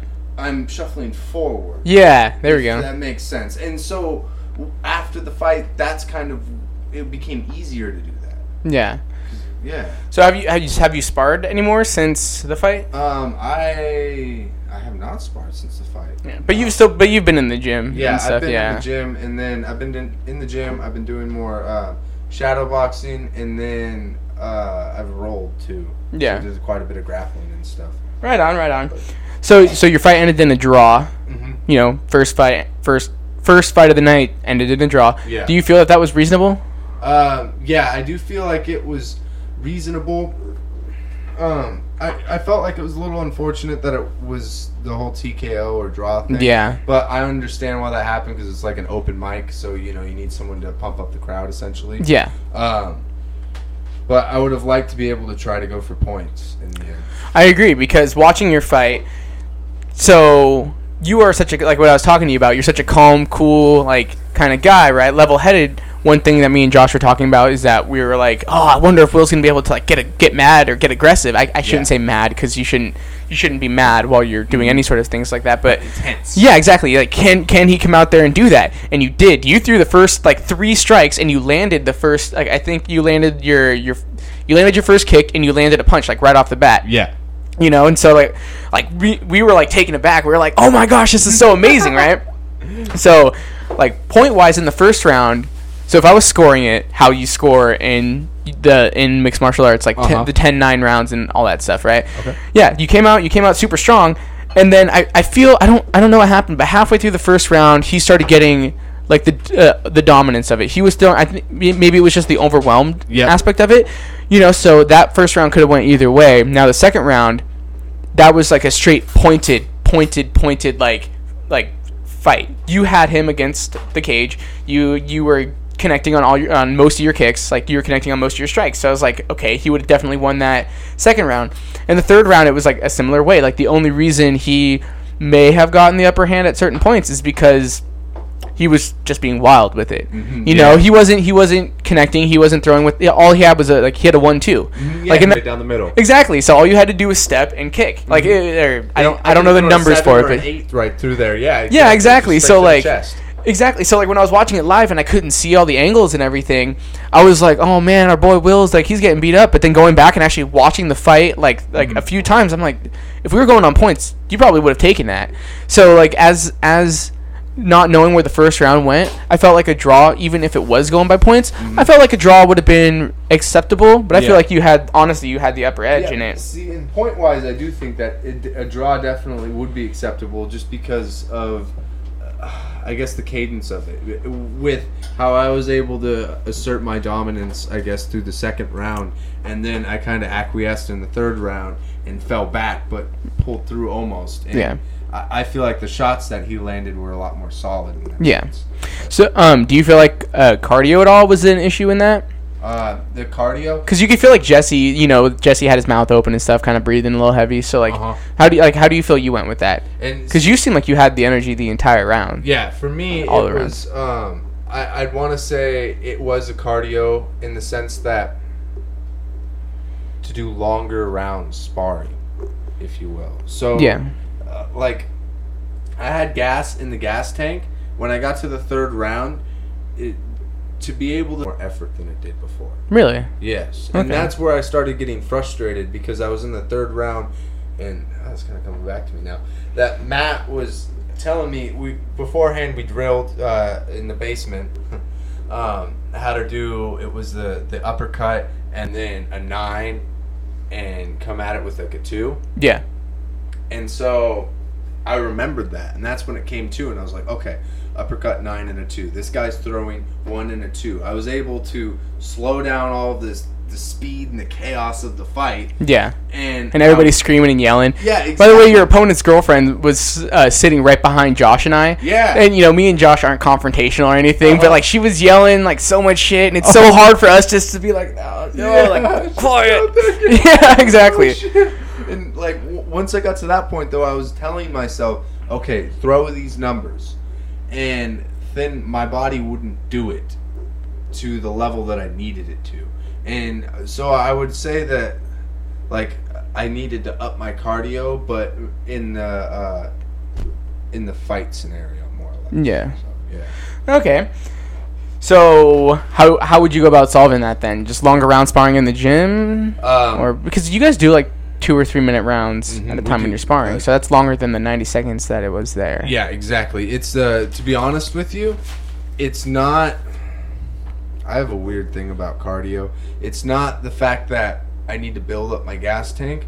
It's that I need to work my breath in chaotic situations so that I don't start breathing rapidly. Right, When I right. breathe rapidly, my ability to move goes down severely. Yeah, and you know, I notice that even in jujitsu too. Like sometimes when you're have somebody heavy on top of you and you're trying to shrimp and shrimp and shrimp and get out, like you have to actually realize like close your mouth, breathe through your nose, deep breaths. Don't just sit there and try to huff your way through everything. Yes, exactly. So how you were talking about in the third round, how like it wa it took a lot more effort to throw your punches and everything, Mm-hmm. and that your it, it's like your fight cardio was going down a little bit. So did you was it was it resorting to instincts in that manner? Because let me tell you what, I saw you throw two knees. Yeah. And knees were not permitted in this fight. It was not a Muay Thai fight. So I saw you clinch twice, throw two knees, and almost get in trouble for it. So was it just resorting to It instinct? was resorting to instinct. I was like, come on, I just need to grab this guy. I can get him on the knees. And it, it's so that's kind of why, like, thinking about it now, and I talk about breathing, and you get into this almost panicky kind of uh, breathing, and I lose all of my, my ability to throw my punches, and I lose my ability to clearly think. Yeah. And then I go into that fight or flight stage. Right. And that is when I'm throwing the 3s So I Mhm. started throwing a bunch of threes then. saw, yeah. And I telegraphed them out because at that point I wasn't fucking thinking. I was Right. like, I just I need to do this at all costs. And Right. I got into the knees because I'm like, get over here, motherfucker. yeah, yeah, exactly. Like I want to take you down. Take you down. yeah, anything. Yeah. please. So are you gonna are you gonna fight again? Do you Uh, think? Are you gonna do mixed mar- like full on mixed martial arts next time, I or mixed martial arts uh, and mixed martial arts and grappling only because the risk for concussion is lower. It's not minimized or it's it's lower. It's not it's not gone completely, especially in MMA. But I, I feel like in kickboxing, TKO or draw, Yeah. like the the whole the whole point is basically to get a knockout. Because if you get a knockout, that, that's like the uh, what do you call it? Icing on the cake. Yeah. And so with uh, in MMA, at the very least, I can work my ground game and I can work my submissions and not try to focus on necessarily knocking my opponents out as my primary strategy. And Yeah. I could avoid being knocked out much more efficiently Yeah. or effectively. And where you said that jujitsu and pankration are the things that you enjoy the mo- uh, the most out of it, Mhm. so that's where you would go and feel comfortable anyways. Yes. See, so like, I don't know how much you know of the UFC and stuff, but there's people like Demian Maia who he is a black belt in jiu-jitsu and he's a dominant black belt so like he can go in he, he has a title shot right now against one of my Uh-huh. favorite fighters right Ooh. tyron woodley so it sucks because i want to vote for the i want to vote for tyron woodley because he's like that beast right like Yeah. i really love it uh, but at the same time i love the jiu-jitsu aspect of it and Demian Maia everybody knows what he's doing when he's going into a fight Mm. he's going to clinch with you he's going to take you down he's going to take you back he's going to choke you out but nobody can stop it Oh. so it makes me like curious, like, like would jujitsu like really be this like the strong dominant like force it was back when the UFC first started? Yeah. So for me, like if I ever decided to do mis- mixed martial arts, which more than likely I wouldn't, like Mm-hmm. full on, you know, I I like my jujitsu, and now with the advent of like the EBI tournaments and the submission only yeah, like tournaments, and stuff. yeah. exactly like it's becoming more and more of a possibility and like that's what i'm shooting for now um have you ever done a grappling tournament and are you gonna do like naga that's Uh, coming up I and did. then there's proving grounds that are coming up as well in a few months like you know those are pointed tournaments and then a submission only tournament like I did Naga in uh, spring down down south by Seattle at the Oh, okay. Auburn. Yeah. And at that time, it didn't go so well. Um, what happened was is I was like, I want to take my son, so I picked him up from Idaho Friday night, and I got to Naga Saturday morning. oh i see so I you didn't were sleep at all because I was like, I want to do this and I want to take my son, and I completely just fucking prepared for it. yeah And then I went to uh, I competed in, at AKA, so it was basically just a jiu-jitsu smoker. right right And then um, I was with my little man, and I got to the point I had an anxiety moment where I I was rolling with a couple of guys, and then I got to a. I think it was my it was my last opponent before I got uh, I lost in the, in the tournament as a whole, and it was a guy about Josh's size for the Oh. audience members out there. was it just open weight Yeah, so Okay. everyone was. So we had one guy that was six six, and then another guy, and he was all lanky, and then another guy that was Josh's size. For those of you guys who don't know Josh, he's um 270 pounds yes, but he's not a fat 270 he's a stacked 270 very stacked. 270. Yeah, 270. about five eleven. Yeah, yeah, and um, I had him on top of me.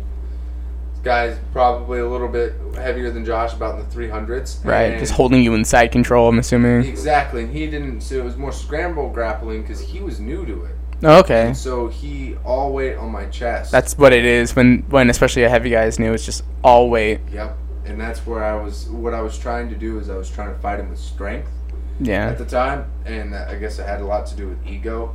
right. Uh, not you know not going for the technique and stuff like that. This guy's bigger than me. yeah, And that didn't work out too well, and I panicked, and then I lost breath underneath of him, and ended up tapping on a Kimura. I think. right. Yeah. Okay, yeah, because uh, that's one thing I'm more nervous about, and that's why I applaud you with it. Uh, applaud you with fighting is because like I'm nervous for even a, a, a grappling Yeah. tournament. You know, especially with points, I feel even more nervous about that. So yeah, I, I applaud being able to go into a go into a cage feeling that adrenaline and uh, being able to stand toe to toe with somebody whose goal is to physically hurt you. Yeah, exactly. You know, at least in jujitsu, it's not the goal is. I mean, the goal is to tap you out, but it's to catch you with something in technique. It's not just I'm gonna punch this guy in the face until he until he wants to stop. See, and that's why I was like, okay, not I don't want to ride kickbox. I don't want to ride the kickboxing train. I want to ride the MMA train and the grappling train, mainly the grappling, because that was it. Is that this guy literally wants to grind me into the ground. Yeah. And that was a very big learning lesson for me because uh, going back to the whole uh, dominance paradigm is that I even in the gym I've kicked people and through sparring and I would say I'm sorry. I would I would let up on power because I was like I don't want to put this person in pain. right. But when you're kickboxing, that is literally the the currency of what you're doing. That is the goal. Yeah, That is the pinnacle. Yeah. yeah, and, and so that put me into a situation where I had to let go of all my predefined notions on how I treat people. Right. And um, where was I going with that? Oh, and in grappling, I hope it serves me well in grappling. But um, in terms of those nerves, though, I always liken it to, or I would like to remind you of what you were talking about beyond that, like the wall of discomfort. Yeah. The feel the fear and do it in. Yeah. exactly. That's like the same thing with the stage. Is that I am very socially, I have a lot of social anxiety. Right. Um, but See- huh? No, the, sorry, No. uh, dude. The stage is something like I never have had an issue with. Really? See, even through all the music, Oh, like I God. love that because people are there to see you. Yeah, exactly. Like that's it. But the thing is, like, I know you do a little bit of comedy, right? Mhm, Now, my best friend's a comedian, so Oh, like, really? I went with her. Yeah, I went with her to 13 open mics in a row, 13 weeks in a row, bef- and she eventually started doing it, felt comfortable, and she didn't need me there anymore. Yeah. But like, yeah. So the stage for comedy, it's especially with open mics. Ah. It's, now with music, man, I'm like, you guys paid to see me. I can do or say whatever I want, and you guys can't say anything. Drama class in high school helped me with that more than anything else. Was breaking that. So, like, what were you saying about the stage? Is that where you feel comfortable or Uh, uncomfortable? It, it's discomfort originally. Like I, my palms are sweaty, hands knees weak, shaky. arms are heavy. In- Sorry, what? no, I was like knees weak, arms are heavy. yeah, I think that's eight miles, isn't it? yep, yep. and it, it's going up there after that that feeling of like I why am I doing this? I need to leave. I want to be small. I want to hide. Oh my god, I'm up here. Oh, this feels really good. Oh wow, I, I don't I don't want to get down. And that's where it was the same in um, with grappling and also the same with kickboxing right. like it, it helped inform that. So when i was going up and doing the match surprisingly i had no anxiety. Like i i felt So you didn't feel like, uh-uh. oh, okay. i even less than i have ever. Like getting up on the stage gave me way more anxiety. Going up there like down being down there it wasn't i wasn't running anything through my mind. I was just certain. And it wasn't certain of uh, success it was certain that i'm gonna be okay and certain that i can prevail Dude, that that's beautiful. yeah Like like legitimately because it's like you've done all that you can do to get to that point. You know your game plan. There's nothing else to be done at that point. You just have to go and do it. yes And that that's exactly what that's exactly what life should be. Mm-hmm. But yeah, exactly. There's those feelings of being uncomfortable, like I will be when I go and do these tournaments. yes You know, but it's like if this is where I want to be in my life, uh-huh and what I want to do with it is to be able to be at that high level of grappling that I want to be at. You have to do it, and I mean, man, it feels jiu-jitsu isn't isn't an arrogant game. No, not it's at not all. at all. But man, it feels good when you armbar somebody who's like twice your size. oh yes Especially like yeah, like like I love it. I caught before before he left. I caught Josh Oh, with with something, and uh, it was like the best feeling in the world. And I'm sh- I'm sure that there was or what happened was he made a mistake. Yep. that led to me being able to catch him, and but that it's enough for me, Mm-hmm. you know. But still, I feel validated and. and and I feel bad when I get jealous when other people get stripes. Like, and, and that's a real thing. Yeah. And I and I and I've talked to Josh about it. I was like, what can I do to stop feeling jealous? Mm-hmm. And it's like there's there's not any way. And it's like it's not a healthy way to feel when someone's getting someone's doing great. So I'm like, "Mm, I should be doing better. Yep. But but like it just fuels you even more. It you know what I mean? Someone's seeing someone else accomplish things, and you want to accomplish that same thing as well. Exactly, but it just fuels you. It just makes you want to go more. It's like, cool, I, I'm already coming five times a week. Let's make it six times a week. And that's how it is with me. Is that like every time I'm not there, I have this sensation that like, man, there's people that are working hard right now. I, I need to be doing that. I need to be Yeah. working. I need to because I, I catch up now. And it's like, Right. oh fuck. Yeah, and sometimes it's like, okay, well, let me throw on YouTube or like, you know, there are credible people on YouTube Yeah. and credible things you can look up to be like, okay, well, then let me just sit in my living room and practice this shrimp. Mhm. You know, and I've done that plenty of times. Let me go over this arm bar in my head a million times. Like I have a I have a sandbag, an old school sandbag for Oh, like shit. kickboxing and stuff. Yeah, I have Muay Thai pads. I have all of that from when I was a kid. And uh, I mean, I mean, they're adult sizes that my grandfather bought for us, knowing that this is something we would end up doing. yeah. And so you just practice on that sandbag. so overall, did you enjoy the fight? Did you enjoy your experience? What was the it. best part? What was the worst part? I And what did it feel like getting punched in the face? Oh, I enjoyed it very much. I the best part was honestly the best part was before it was talking to Nate, my opponent, Mm. and being able. So you talked to him before. Yeah, That's cool. Yeah, he, him and I, we came up to each other about um, what is it? He was. We're talking about kind of just our lives and being able to get to know him and see that he is just a person too. Kind of contradicts everything that I was saying about like uh, trying not to hurt people, but creating this human aspect of my opponent. It, it was my favorite part because I was able to see that someone is literally putting everything on the line in order to test themselves. And Test they- themselves against you, you know? exactly and not to to maim and destroy me as a human being but it's his own internal thing. Like he didn't come at me like i'm gonna fucking murder you. Yeah. he was just like hey how's it going man? And and to see that it, it really took it all down for me. So it stopped it helped uh, quiet the game of ego like Right. am i better than this person does he think he's better than me Right. and it, it reaffirmed a lot of the things that i felt like i was kind of learning Okay, yeah. the worst part for me was when I felt like my uh, my strategy was cracking. So where I started getting into that point to where it was, I was just all physical and going into instinct. So I, I lost. I don't want to say control, but it's the best word that I have. Where I lost control of my mind Right. and I wasn't doing uh, any of the strategy that I intended, and I was just reacting to him.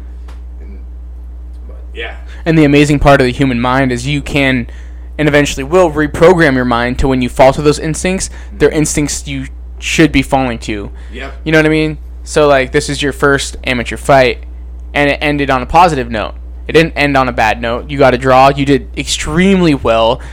You know, um and you had your team there, not just Jesse and Rory, but you also had, you know, me and Josh were there, your coach was there. exactly. You know, like even Morgan was there. So it's like it's like you did so well and everybody was standing right behind you while you're doing it. Actually, to be honest with you, now that you bring that up, the best part was the rea- was knowing that I had a community Yeah?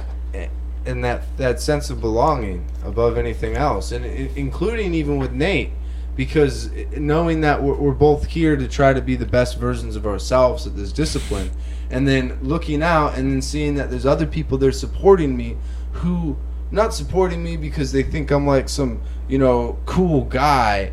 Or because they think like MMA is something cool to watch, supporting me because they know what it's like to be able to go to go through that struggle and that strife Yeah. and and wanting me to be successful as a person, not for their own interests, just because it's a friend, it's a part of that community. And Yeah. seeing Matt there to be being there to support me and putting all of his effort into me, Yeah. and, my teammates even doing the same thing, like that feeling w- felt like coming home. Yeah, see exactly when you're done and you have those people there waiting for you. Yeah, You know, like it, you were done, everybody like all you guys were done, and we all kicked it. You know, that, that's the that's the amazing part. I always played team sports growing up. Other than wrestling, I played Uh-huh. team sports, and that was one of my biggest fears about jujitsu. Is it's you versus. I always thought it was going to be you versus the world, or you versus your opponent. Like Yeah. you don't have your team there, but your team's there.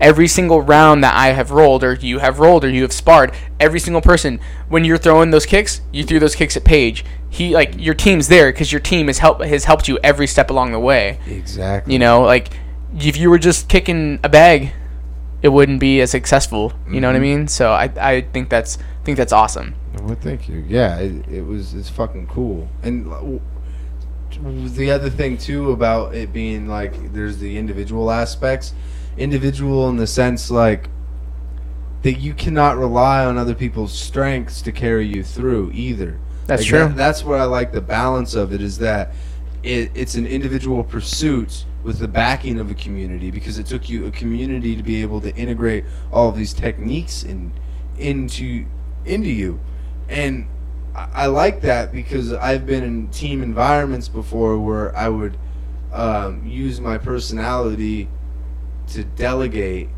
what I was supposed to do because I was afraid that I wasn't capable and the people around me were the only ones capable. Right. So like that's going back to the fight. Um, it put me into that. It forced me into that position where like, bitch, shut the fuck up. you need to do this. If you do not do this right now, it is now or never. Exactly. Yeah. And now you did it. You felt and you feel great about it. Mm-hmm. See, and that's amazing. Yeah. And, um, are you gonna do uh, Naga in September? I will do Naga. I was I was super hesitant on it because I don't I'm not a huge fan of the point systems. Mhm. But I've talked to a couple people in our gym Yeah. and yeah, I'm, I'm gonna do Naga. I'm also uh, gonna do what's it called? You got a mean ground game too. So. Pay or Proving Grounds. yes. Proving Grounds Proving 12. Grounds. It is a submission only grappling tournament out of Green River College. Yeah, I know where that is. I've been down there for a couple of matches. Yeah, so I'm gonna go down there and do that, and those will be my first tournaments. Ooh. Yeah, I I wanted to get one more, you know, uh, one submission challenge at Livewire, aka or something, and Yeah. you know, but I don't know, and it's it's something I'm like super nervous about, but I'm super pumped to do it because I get to prove myself Yep. against people, and I know how to learn. I know how to become better, and that's repetition and drilling. So I have a whole game plan Really. of how to get better. I could. I, could I already go. See it f- yeah, I already, and it's not even like the game plan of what I'm gonna do at those tournaments. It's like the game plan of how I'm gonna get better to get Yeah. to that tournament. I already go five times a week, you know, and I'm and for my girlfriend's sake, and for my body's sake, I'm gonna probably, you know, I'm probably gonna take one more day off a week just Yeah. just for healing purposes. And when I take it off, I take it off physically. I don't take it off mentally. I'm still at home and I'm still doing research and stuff every night. But yeah, and and drilling, it's the easiest thing. Whenever I've whenever I've talked to anybody about like learning how to, isn't to learn a technique, drill it three times, learn the next part to that technique, drill it three times, learn the next part of that technique. It's going in there on your days off and doing that same technique a hundred times. So transitioning to that omoplata from the guard becomes that yeah. Exactly. and and doing it without resistance. Because I mean, I could throw any of our guys on the ground and be, or not throw any of our, yeah. Anyways, I could Yeah. I could roll with any of our guys and be like, hey, I'm gonna roll into an omo- omoplata a bunch of times. Like, and they'd be like, cool, and they'd let me do it. But the point's the resistance. yeah. It's always different when there's another when there's a physic when there is a man physically stopping you Mm-hmm. from doing what it is you're trying to do. And they always say enforce your will on somebody, and it's like that's what that's what you have to do, and you have to chess. drill that. Yes. Exactly. Yeah, and it's so much chess. I didn't realize it. It's so much like chess because you're what- literally baiting, like switching, sweeping, and Mm-hmm. ultimately defeating somebody like by your strategy. Yeah, and see, that's where I, I felt like an idiot because it was not. And when I, I guess when I said machismo, that is also what I was talking about. Was that it's an intellectual thing, like all of it, even kickboxing, as brutal as some people might perceive it, it is very intellectual because it is mind games. It's all it Yeah. is. Because once you get to the highest level, people. I mean, there's there's room. There's a lot of room there, but people. It's not a question of technique. It's a question of implementation. Yeah. Like what you're talking about in terms of you know drilling too, uh, with archery, um, you have this thing where you have to split your mind. Mhm. So the one of the the the forms that someone put out there, uh, Larry Wise, he talks about doing back tension. It's an excellent book, but it, it's about you got to tell your physical body to be able to engage and draw the arrow the same way every single time. Because if you do it with your um, cognitive mind, your cognitive mind is going to engage all these muscles, and it's um, it's going to do it differently every time. It's inconsistent. Yeah. So you have to essentially blind fire, close your eyes, don't even aim at all, and fire countless times until your body does the same thing without thinking about it, like playing a guitar. You don't Exactly. think about the the uh, the key, not the keys, but the strings. The strings and the frets, Yes. and you don't think about the notes. exactly. And especially for a musician who can sing and like play at the same time and stuff that's what it is Yeah. it's like literally you're not you're, you're not even focusing on either one of those like you are somewhere your mind's like split mm-hmm. it's such a weird weird thing to feel Yeah, it, it is, and that's where like with the archery is once you get to that point, and you have everything. is It's become intuitive, the physical aspect. Then you have to focus your mind, your cognitive mind, on aiming, and you can feel the split. And so when you're doing these drills, I, I feel like it's the same thing. Whereas you're drilling it so that your um, your physical task performing mind is able to do these things without your cognitive mind stepping in and thinking about imagining how to do it and so your cognitive mind can be left to the task of saying okay this is the way that i feel pressure this way. Right. so when i do pressure i'm going to go this way. Yeah. I, I feel like your cognitive mind uh, it can think in abstract terms but it's slow. Yeah. whereas you're like if someone comes up and tries to hit me my hands are up. I didn't think about it yeah quick. exactly. And I always think it's like a like um, a hard drive in a computer, Mm-hmm. whereas like um, you have your native uh, operating system, and then you have all your software that you download onto it. Yeah. Your operating system, it's not. It has no. Uh, it only has a read capacity. It can't write to it. right So you everything's all hard strap shit. If that makes any sense. Yeah. I mean, like it's the same thing. Like the human mind has implemented this even with pain, with hot, with fire. You touch something hot, and before you even realize what you're doing, you pull, you pull, you've already pulled your hand away. You know, and it's so funny because whenever I burn myself at work, it's always that thought. Like I'm like, and I was like, oh, dude, I didn't cognitively pull my hand away. Like your body does it. And I mean, like, and in, in with jujitsu, it's it's tough because like you have somebody in your guard, you roll, you transition to an omoplata, and if you're thinking about it, almost like you will almost always miss a step. Now, one Yep. step I always forget is to put my arm over their back. They roll out of it. I'm like, great. Now I've, I've lost everything. I had a solid position. Now I lost all of it because of one move. But now that I've drilled it so many times, so many times, it's like instinctual. My like before I even realize where I'm at, like I, I think in my head, omoplata. roll to it before I even like my next thought process. I'm in that position, arm over their back. Okay, how do I finish this? This is my next thought. You know, I'm in that position, and it's all about transitions and it's all about drilling. One of my favorite jujitsu practitioners is Ri- Richie Boogeyman Martinez. Whoa, that's a cool name. Yeah, dude, he has the coolest name, dude. Like Boogeyman. Him and his brother, Boogeyman.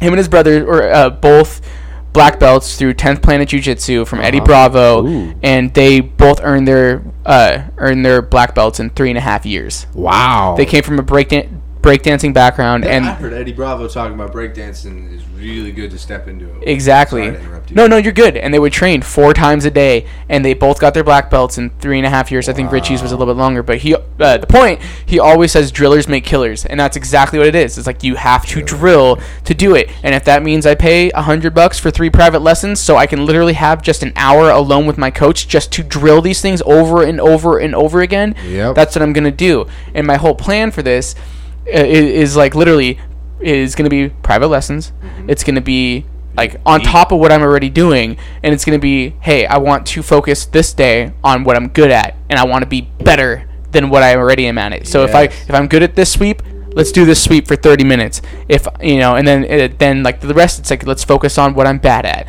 So I'm bad at this transition. Let's do that transition for 30 minutes. I don't want to roll like I with these. I don't want to roll. Mm-hmm. I don't want to do anything but What am I good at? Let's get better at it. What am I bad at? Let's get to where I should be at it. Oh, And I feel like if I do that enough times, I will get to the point of where I want to be.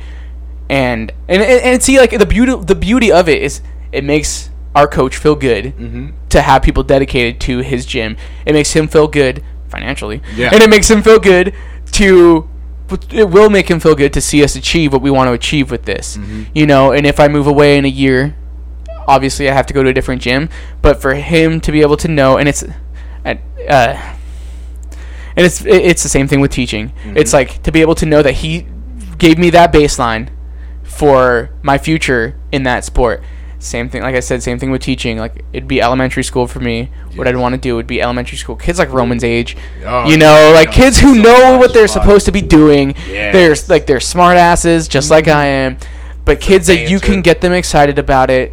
You can instill that baseline knowledge for them for their future, and know and feel good about yourself, knowing like, even if I never see this motherfucker again, he I like at least I gave him the next step to what he wants to achieve in his life, whether it's to be a police officer, whether it's to he's selling coke and he needs to realize. No, I'm just kidding, Yeah. but but you know, profit margins. That's all I'm saying. Exactly. But like whatever it needs to whatever it needs to be, like teaching a kid how to add two plus two.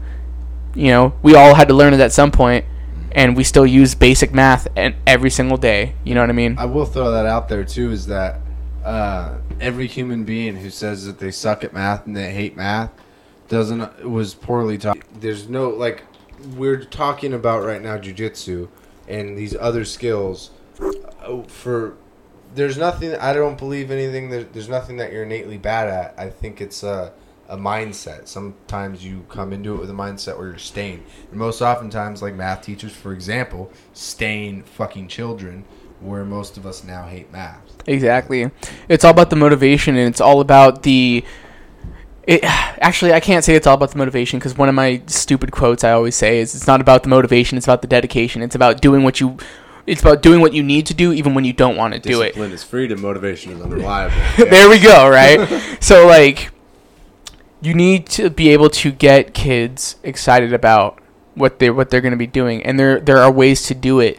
My teacher, my second and third grade teacher was the same teacher. Her name was Mrs. Brooks and she was the most amazing person in my life and I remember her to this day and I remember stupid songs that she taught us that at the time I thought were stupid about how to remember how to multiply and how to remember where the, what the continents are. song. All right. Well, yeah, I think it's just the basic like, like continents one. It's like, uh, like North America, South America, Europe, Asia, Africa. Don't forget Australia. Don't forget Antarctica. Oh. Exactly right. Oh, dude, I never heard that. I like that. You never heard that? Well, yeah, jingle. dude. Exactly. So it's like knowing that it's like, oh crap, there's seven continents. Oh crap, oh this is what they all are. You know, or it's like. I learned off of Drake and Josh the Oh, dude, I love Drake and Drake and Josh. Josh, right? I learned what all the planets were from that, and it's like just like implementing things in a fun way. And I feel like even with my musical background and my mm-hmm. like being able to apply that to learning, it it can make it can inspire people. And it's like I just wish that teachers and and it sucks because they're not mo- everybody becomes a teacher not for the money. Mhm. They they do it because they want to change their life. They want to be that that thought when that kid's 30 years old Mm, yeah. and to be happy to be able to look back and be like, I remember Mr. Nelson, Mm-hmm. you know, and what he taught me. Like I remember, like, or even like with jujitsu, I help out in kids class. Like, Yeah. it's like, oh crap, you know, Mr. Alfie or Mr. Alfred, they call me. like he taught me, you know, how to sit back on my heels properly, and like, you know, when I'm getting armbarred, how to stack somebody. You know, like Yeah. I guess it's Matt teaching them, but I'm helping them. So like. I, I love that and like that's what I feel like Matt can overall like our coach can overall have with us in the future. It's like even if we don't stay there forever, this drilling that I'm going to be doing, getting ready for Naga, because I'm going to train Yeah. for Naga and I'm going to train for Proving Grounds as if it was an MMA fight. Mm-hmm. You know, people weight cut, people train for three months at a time for one specific fight. And it's like, that's what I'm going to do with this because anything I want to do, I want to be the best at it. I was a dishwasher and I was the best fucking dishwasher that place had in like in, in years, you know? So it's like, that's my goal. And eventually, if I'm if I'm not here anymore, then at least like he can have that. He can have that excitement knowing like, hey, if he becomes a black belt one day, like I gave him his blue belt, you know, whenever that comes. But I like the thing is, I set time limits on myself. Like there always has to be an a, an extrinsic force pulling me towards it because there's intrinsic and extrinsic forces, and I'm chasing. Okay, so uh, a best way is a metaphor that I heard on from Elliot Hulse, right? this guy was lacking motivation to train, and he was like, I, I have an opportunity for a scholarship, but I, I don't want to train. I don't know why I don't want to like train to help me get better at that. Yeah. And uh, how he explains it is he's like, you don't have the extrinsic force like pulling you to do it because you're not worried about money. Because you know, if it was a Cuban kid who's eating potatoes once a day, Yeah. like you bet your ass he would be doing everything. He'd be training. He'd be up at six o'clock in the morning running mo- running laps to get that to get that like signing bonus to scholarship to whatever to go play. Yeah, Yeah. exactly to get that. You know, and uh, he obviously he doesn't have that need for that. I can't say he does, but he might have like his dad who has a lot of money or not. Uh-huh. It's like, but he doesn't have that. Like the intrinsic is he doesn't have that dog biting at his ass. Because like if you if you woke up every morning and there's a dog growling at you and your only way to get away from it is to run, Yeah. then you'd be up every day training to keep that dog off your ass. So you don't have like that fire burn. Like you don't have that thing pushing you, but you don't have that thing pulling you. You know. So Ah. for me, my goal and don't ever tell Matt this because. Talking about belt ranks, you know, makes any coach upset. But my goal is to have my blue belt by March 7th of 2018. Mm-hmm. That would be exactly one year since I started training jujitsu. Okay. Now I got my third stripe within four months, so that's I think that's achievable. You know, I had somebody tell me that they'd be surprised if I had it. They wouldn't be surprised if I had it by the end of the year. But like those goals in my mind, like are things that help me push and push and push me to do do this. And I'm you know, and I'm running towards that belt rank. I'm running towards the those skills. You know, at the same time though, it's not necessarily healthy to Yeah. to feel that way about you know because it's not about that. It's about the journey. Yeah, But- I, I think it it is about the journey, but I, I talked with this about with uh, Joe Rowetter, Okay. Uh, oh yeah, yeah. and it's having these like micro goals, for example, and he, he I think though there's a difference, and you can tell, you can tell with your mindset. Whereas if you're obsessive and you're like, well, I just want the belt, and you don't want to do any of the work, and Right. I, I think like your the intensity and tenacity that you come at with jujitsu from knowing from getting to know you, um, it's evident that your goals are sound very healthy to me, and that you're not actually just trying to rush for that achievement. Yeah. it, it sounds like like the the way that you're you're so deep and addicted to this.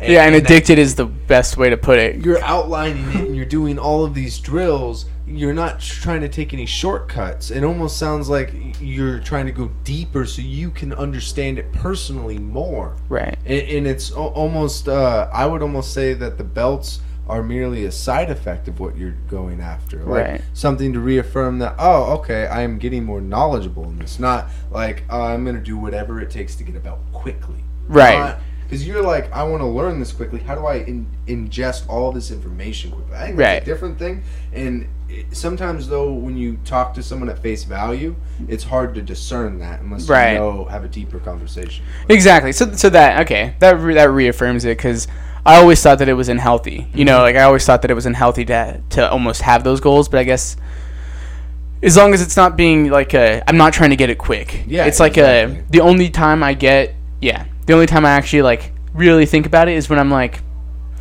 doing pretty good. You know, like and and it one thing that really showed me is that like I I tapped out a four stripe white belt and then he got promoted to a blue belt 10 minutes later. Yeah. you know so that that uh, uh, reaffirmed me. I was like i'm getting good. Like that that was like the first step where i'm like i'm actually doing this but i it's there's a thin line between arrogance and confidence. And that's exactly what I meant by it's very difficult to discern at face value through a conversation with someone unless you have a deeper conversation. there you go you can see you can kind of see the difference between the um, arrogance and confidence.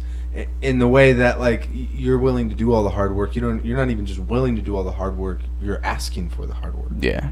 And like that's the thing though that I, I like about jiu-jitsu for is that it's not about how intense you perform it's about how in, how intense and astute a learner you are yeah because I have like you take like Jesse for example.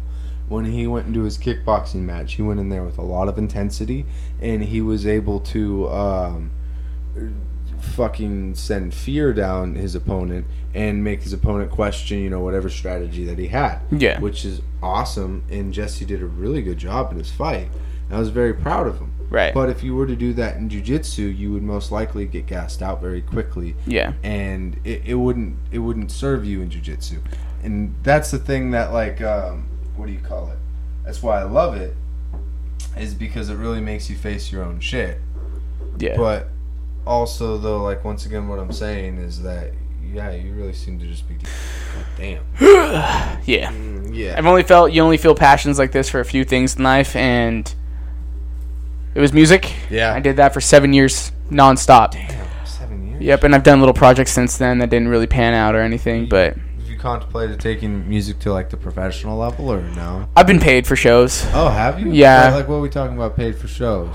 Like uh going and playing a show and at the end of the at the end of the when you go to leave the promoter hands you a couple hundred dollars. Now granted that Oh. couple hundred dollars gets split between Yeah. five people, but that technically puts you on a professional level. Mm-hmm. Now I know the formula it sounds so like weird but like I- I know the formula of how to do it.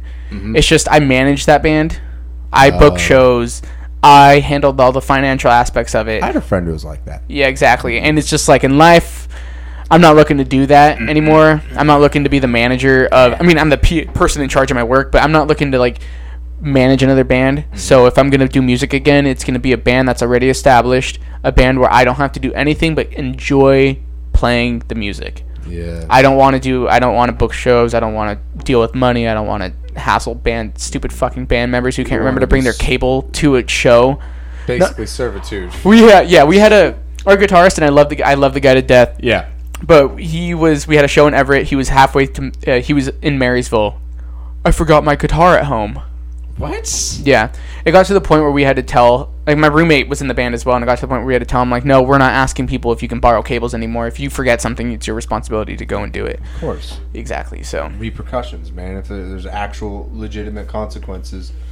Otherwise, people uh, just fucking do whatever works for them or the easy, the path of least resistance. Exactly, and it's the unprofessional aspect of it too that that was just annoying. But like I said, he's a, he's a great guy. He's one of my best friends for the longest times. Yeah. But like I said, at this point in my life, it's like I don't want to do anything, where, or at least with music, musically, that I don't have to. I don't want to be in charge anymore. Yeah, exactly. You don't want to do something where, where you're forced to um, to do work, and I don't mean work because you know what I mean by work. I know what you mean by work. And like that's kind of where how I got into poetry and then eventually into stand up was because I was trying to get into hip hop.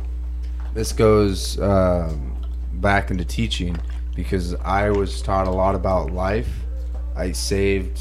I didn't have to go through a lot of struggles because of hip hop. Right. Because of the artists that I listened to, they use their music as a platform for teaching. Yeah. And It's hard to find music like that nowadays. Yes, it is. And Yeah. I was like, okay, cool. I want to do this too. And I really liked writing, but I had a friend who was in a similar position for you in a psychobilly band, and he they were doing really well. But he was like, the drummer would quit out on him. No one would show up for practice. He'd have Yeah. to put all this shit together. I'm like, all right, man, I can't get a DJ to uh, or a producer rather to be able to uh, cut tracks for me so I can write. So I'm just gonna do poetry Yeah. and, and I understand the difficulty there. Are do you like? So are you in a band now?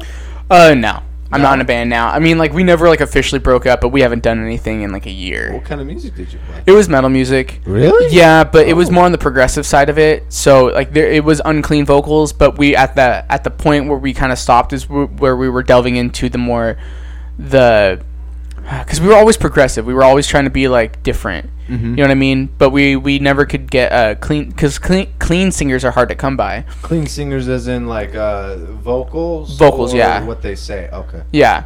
No. Yeah. Uh, vocally. Ah, but Yeah, exactly. You know, and I, I got really good at that. My brother was the vocalist in the band and everything, and um, so we were trying to do more, and we we had a lot of like potential, and I mean, we did. We fulfilled a lot of our potential, and I mean, I even jinxed us because we played a we opened up for Mayhem Fest, which is one of the biggest shows of that Oh. magnitude, and I was like, this could be the biggest show we ever played, we ever play as a band, and it was. That's- It's really cool, but yeah, after a while, everything kind of just lives get in the way. Things kind of die out. Drummers move, this and that. You know, and It's so difficult, even just as an individual, to be able to maintain these things for the sake for success. Exactly. And, but And another genre I was looking into is I bought a guitar and I was playing. Um, I call it like garage rock. Like if you know who the Raconteurs or Cage the Elephant. Yeah. Yeah, exactly. elephant, Where like the lyrics, like the the lyrics are cool and it's fun. I, I, want, I wanted fun, Yeah. but then all the musicians around here that I could find, I'm not saying they're the only ones, but most of the musicians around here I could find were more in it for the aesthetic than they were for the music. Uh, So you can go on their Instagrams and see them taking black and white pictures of them in poofy hats where they look like people from the, you know, people from the 70s and stuff. And it, and it becomes more for that than it becomes for the music. Yeah, or people like playing one riff for an entire 12 minutes, cutting it on Audacity and calling it a song. Yeah. I know the formula to make a music to make a band. I I have it. I have it like legitimately written down. I know how to do it. But to find the musicians that will actually work in within that, it's hard. Especially nowadays, so many things are, are online. So if you can find it, if you could write music, and one person can do this, but I don't want to do it. Yeah. You know what I mean? My roommate, he can do it musically, but he doesn't want to. He doesn't want to go out and do the music like that. You know what I mean? understand that. Yes. Yeah, and it, it's especially it makes it so much easier now with media. You know, um, so there's like there's a formula to it, and you can do it, but finding people who are actually willing to put in the work Yes. is the hardest part about it. Which that's what makes it in a way lucrative because then it, it creates like a, a what is it um, a disproportionate amount of people who are successful and aren't successful. Yeah, and I mean, once again, no resume, uh, meaning there's all these internal pitfalls, is which makes which is the barrier to entry. right.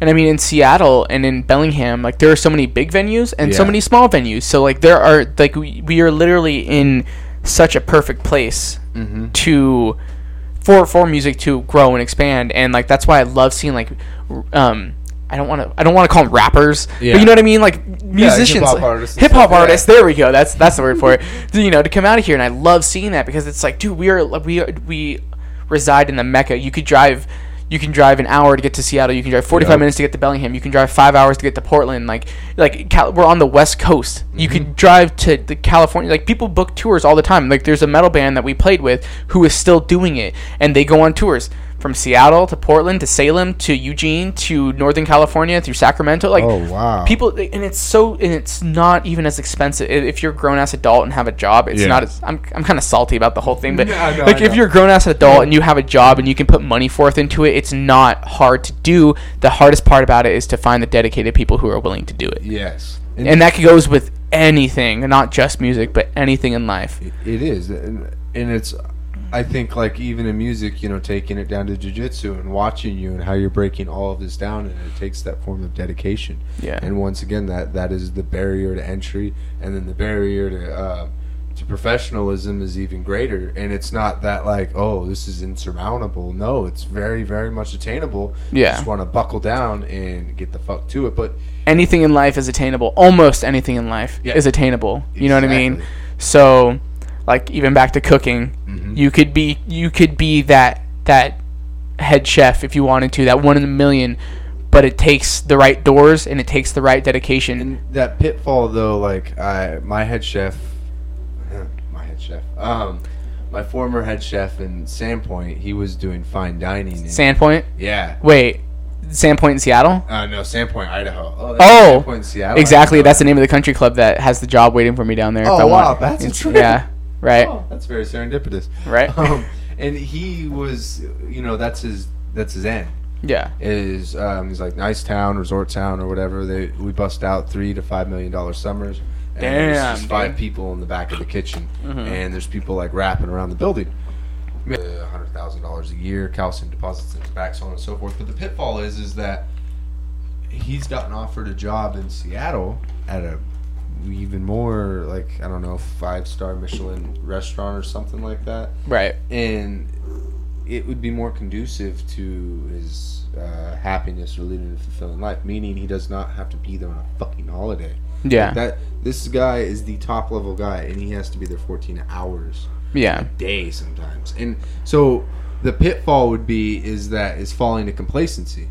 And Yeah, you know what I exactly. mean? Just an Falling into that rut. Yeah. Yeah. And the, uh, the thing that I like about though, like within jujitsu and uh, c- comedy, for instance, is another one where it's you can't fall into that rut because there is no rut like that. There is Yeah. no like you know just getting by version of it. There's you either do this all the way or you're gonna do it as a hobby, man. Exactly. And so like I, for cooking, I thought that it's what I wanted to do and I did all the research.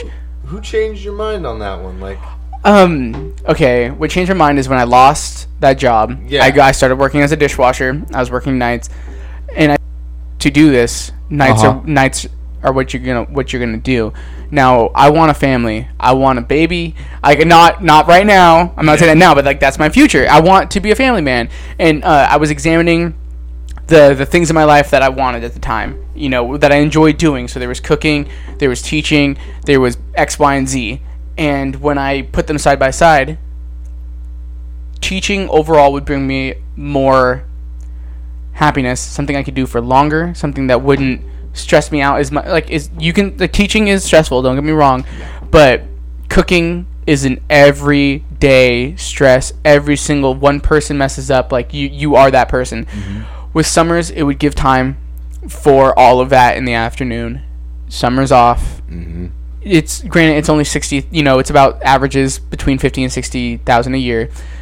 But if you look at a chef's salary, it's about the same as that, and it's a lot. and Yeah, the return on it too. The return on uh, the fulfillment aspect of it. Exactly. Like, well, even when you look at a chef, just like you're saying, is uh, best spot is nights. Yeah, And if you're looking at like a nice restaurant like Canlis in Seattle, yeah, that one is not like art of the table. That is not exhibition cooking. That is simply the, some of the most fine dining and esteemed restaurant in Seattle that's open seven days a week, and it, you go on nights, and then as you if if you even opened up your own fucking restaurant, and as you get better on it, it becomes servitude again because more people want to go there. So that means that it's such a hard thing to say or to do because you start doing what you love for money. Mhm. It's so easy to start despising the thing that you love because now you have to do it. And see, and that's what I mean by the servitude thing. So Exactly, if- yeah. If you're a painter, for instance, as long as you're not retarded with your money and letting it leak between your fingers, like if you did, I don't know, six paintings and you had this is probably stupid and inaccurate, but you got a hundred thousand dollars. You don't need to do the six the six other paintings, even though people are requesting them. It's, Yeah. you could even tell them fuck off, wait two years, and I'll put out a painting. Exactly. Whereas with like when you're a restaurant, it's do or die. It's do or die, and it's do or die every single day. I work in a restaurant where the only other cook is the owner, Mhm. and let's just say he's not the he's not the best guy to work with. Yeah. Um, because he owns the restaurant, so he can get away with not doing or Oh, not yeah. doing whatever he wants to do. You know, so it's like I've been slowly but surely. Though I don't have to work with him anymore, which he actually I talked to him about my plan and he likes it. Oh wow. But exactly. So he's like, I don't want. He's like, I wish I didn't have to cook anymore. So now we're working on training another person to come in and step off the, basically bringing Oh. up, promoting somebody and Yeah. hiring somebody to take that guy's spot. And he likes the idea. You know, so it's like, you you get stuck in that rut of doing it every single day, and you can tell his heart's not in it yeah. and that's why he doesn't go and do as much as he could, you know, because he, it, his heart's not in it anymore. It went from cool, I like cooking, to now it's like I have to do this or I will go broke. Yeah, and you can't. There's very little room for creativity at that point because, like, you know, how how far can you take that? You have to do what works, especially in a restaurant like a breakfast restaurant like I work in. Yeah. It's like the the average age of the people who come in are 60 years old. Mm-hmm. Try changing a menu for them. Yeah. We had a similar situation at the country club. You can't change the menu on someone who's been eating the same thing for 20 years because that's that there's a reason why they come to that country club. You know, Yep. they own that country club. It's member owned. So it's like try changing it something on there, try going fancy with that. They'll they'll straight up nope, sorry. Try telling them that you don't want to come in today because it's your son's soccer game, for instance. Exactly. But see, and that's the difficult thing too, because like this morning I woke up with a splitting headache. I would have loved to call in, Mm, but cannot do that because even if I do call in, right, and he goes into work for me, which he probably would do, it's like I still know all that work that I have is going to be waiting for me the next day, you know, and that's just what comes with being an adult, but that's what comes with servitude. yeah, exactly. And that's Yeah. once again, like if you, um, if you look at the thing like with teaching, for example, and, and you do have those kind of days. So like, if if you had a splitting headache, for example, and you came in, it would be better. They would.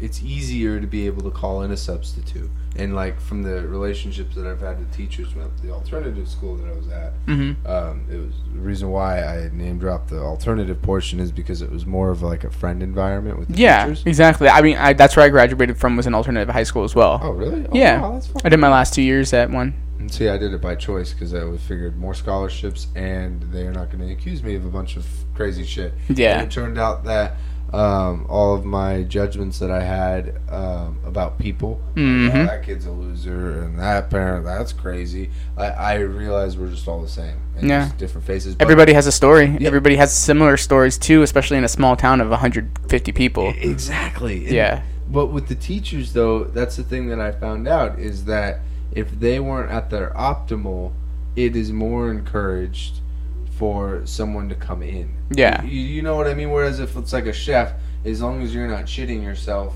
which you can get people sick, Yeah. you better be in there. I- exactly, and I mean, but and what the what the beauty is with uh, elementary school Mm-hmm. is like, man, if I went in and I had a splitting headache, and I needed some time to relax. It's like, hey guys, guess what we're doing for the first portion of the day? We're popping in a movie, and they will love you for that too. So as you're like you're dealing with your splitting headache and getting to wait for that, uh, you know, uh, acetaminophen to kick in, Yeah. you get to make them happy too and then boom now now it's two hours later they got to watch a movie now you start you know you start class you make up what you did the next day Yeah. and you go from there you know exactly so it's like but like i go into work today with my headache Mhm.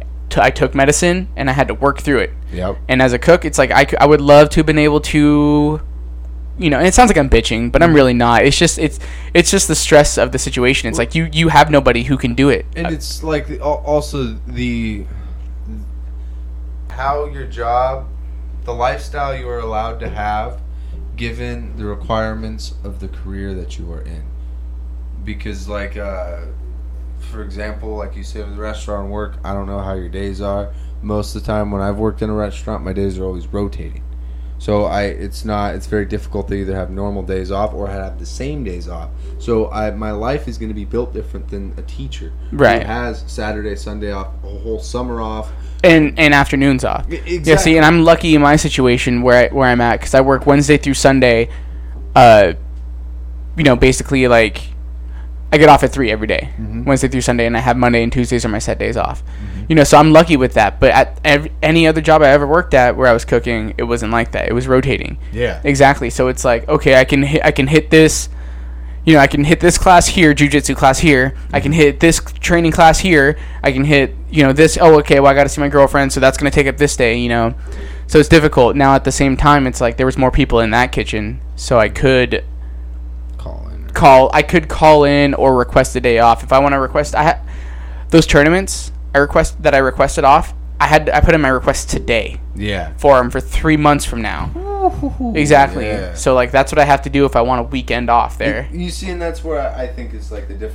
Uh, how it's different than bitching is that it, it's basically it limits your life in some other ways and provides other freedoms as well.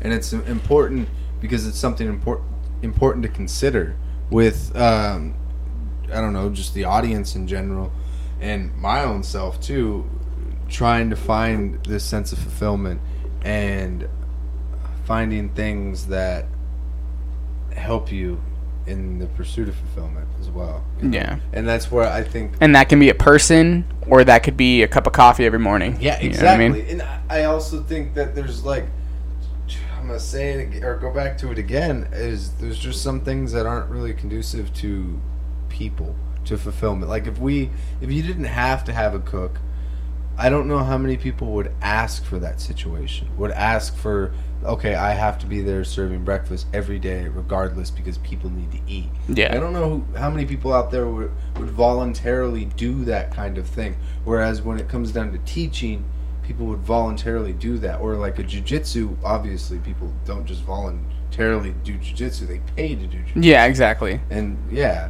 Yeah. the um, what time? Oh shit! It's Yeah. eleven o'clock. Whoops. two and a half hours or I so. took you into the to the dark side, to the deep, yeah, deep into the pool. That was a lot of fun. That was a lot of fun. Yes, we went through many tangents. They were, yeah. Did you enjoy it? I, I enjoyed it. It was a lot of Is fun. there anything that you wanted to uh, closing statements that you had? Uh, We're gonna get on I- teaching, but I didn't get as far on that as I wanted to. we can, we yeah, we can we can talk again at some point. Yes, we can. Uh, basically, yeah. I guess the overall theme here is feel fear, do it anyways. Get comfortable being uncomfortable, and if you have something that you want to do, like just find a way to do it and find people who will support you in it. exactly. It's that community. Community Yeah. is everything. Having that team behind you, and whether that's a team in a gym, a team in baseball, or like your team cooking, Yeah, or exactly. just or just your family. or gangbang. or a gang. You know, no. Take take away everything else I just said. Specifically, a gangbang. it's a perfect team environment. Yeah, dude. Just don't touch balls. yes, don't, don't. No more bromance. Yeah. At least it's not lightning strikes. Alright, thanks, guys. Later. Thank you guys for listening. I hope you enjoyed this episode. Rate, review, and share on any platform you listen to this stuff on. And you guys enjoy a nice summer. I'll see you in about two weeks. It's been fun. I've definitely learned a lot this past year. I want to do some reflective stuff. Just kind of re- reviewing things and putting it all together and making it a little more cohesive. But I can't wait. Thank you guys for your time. Bye.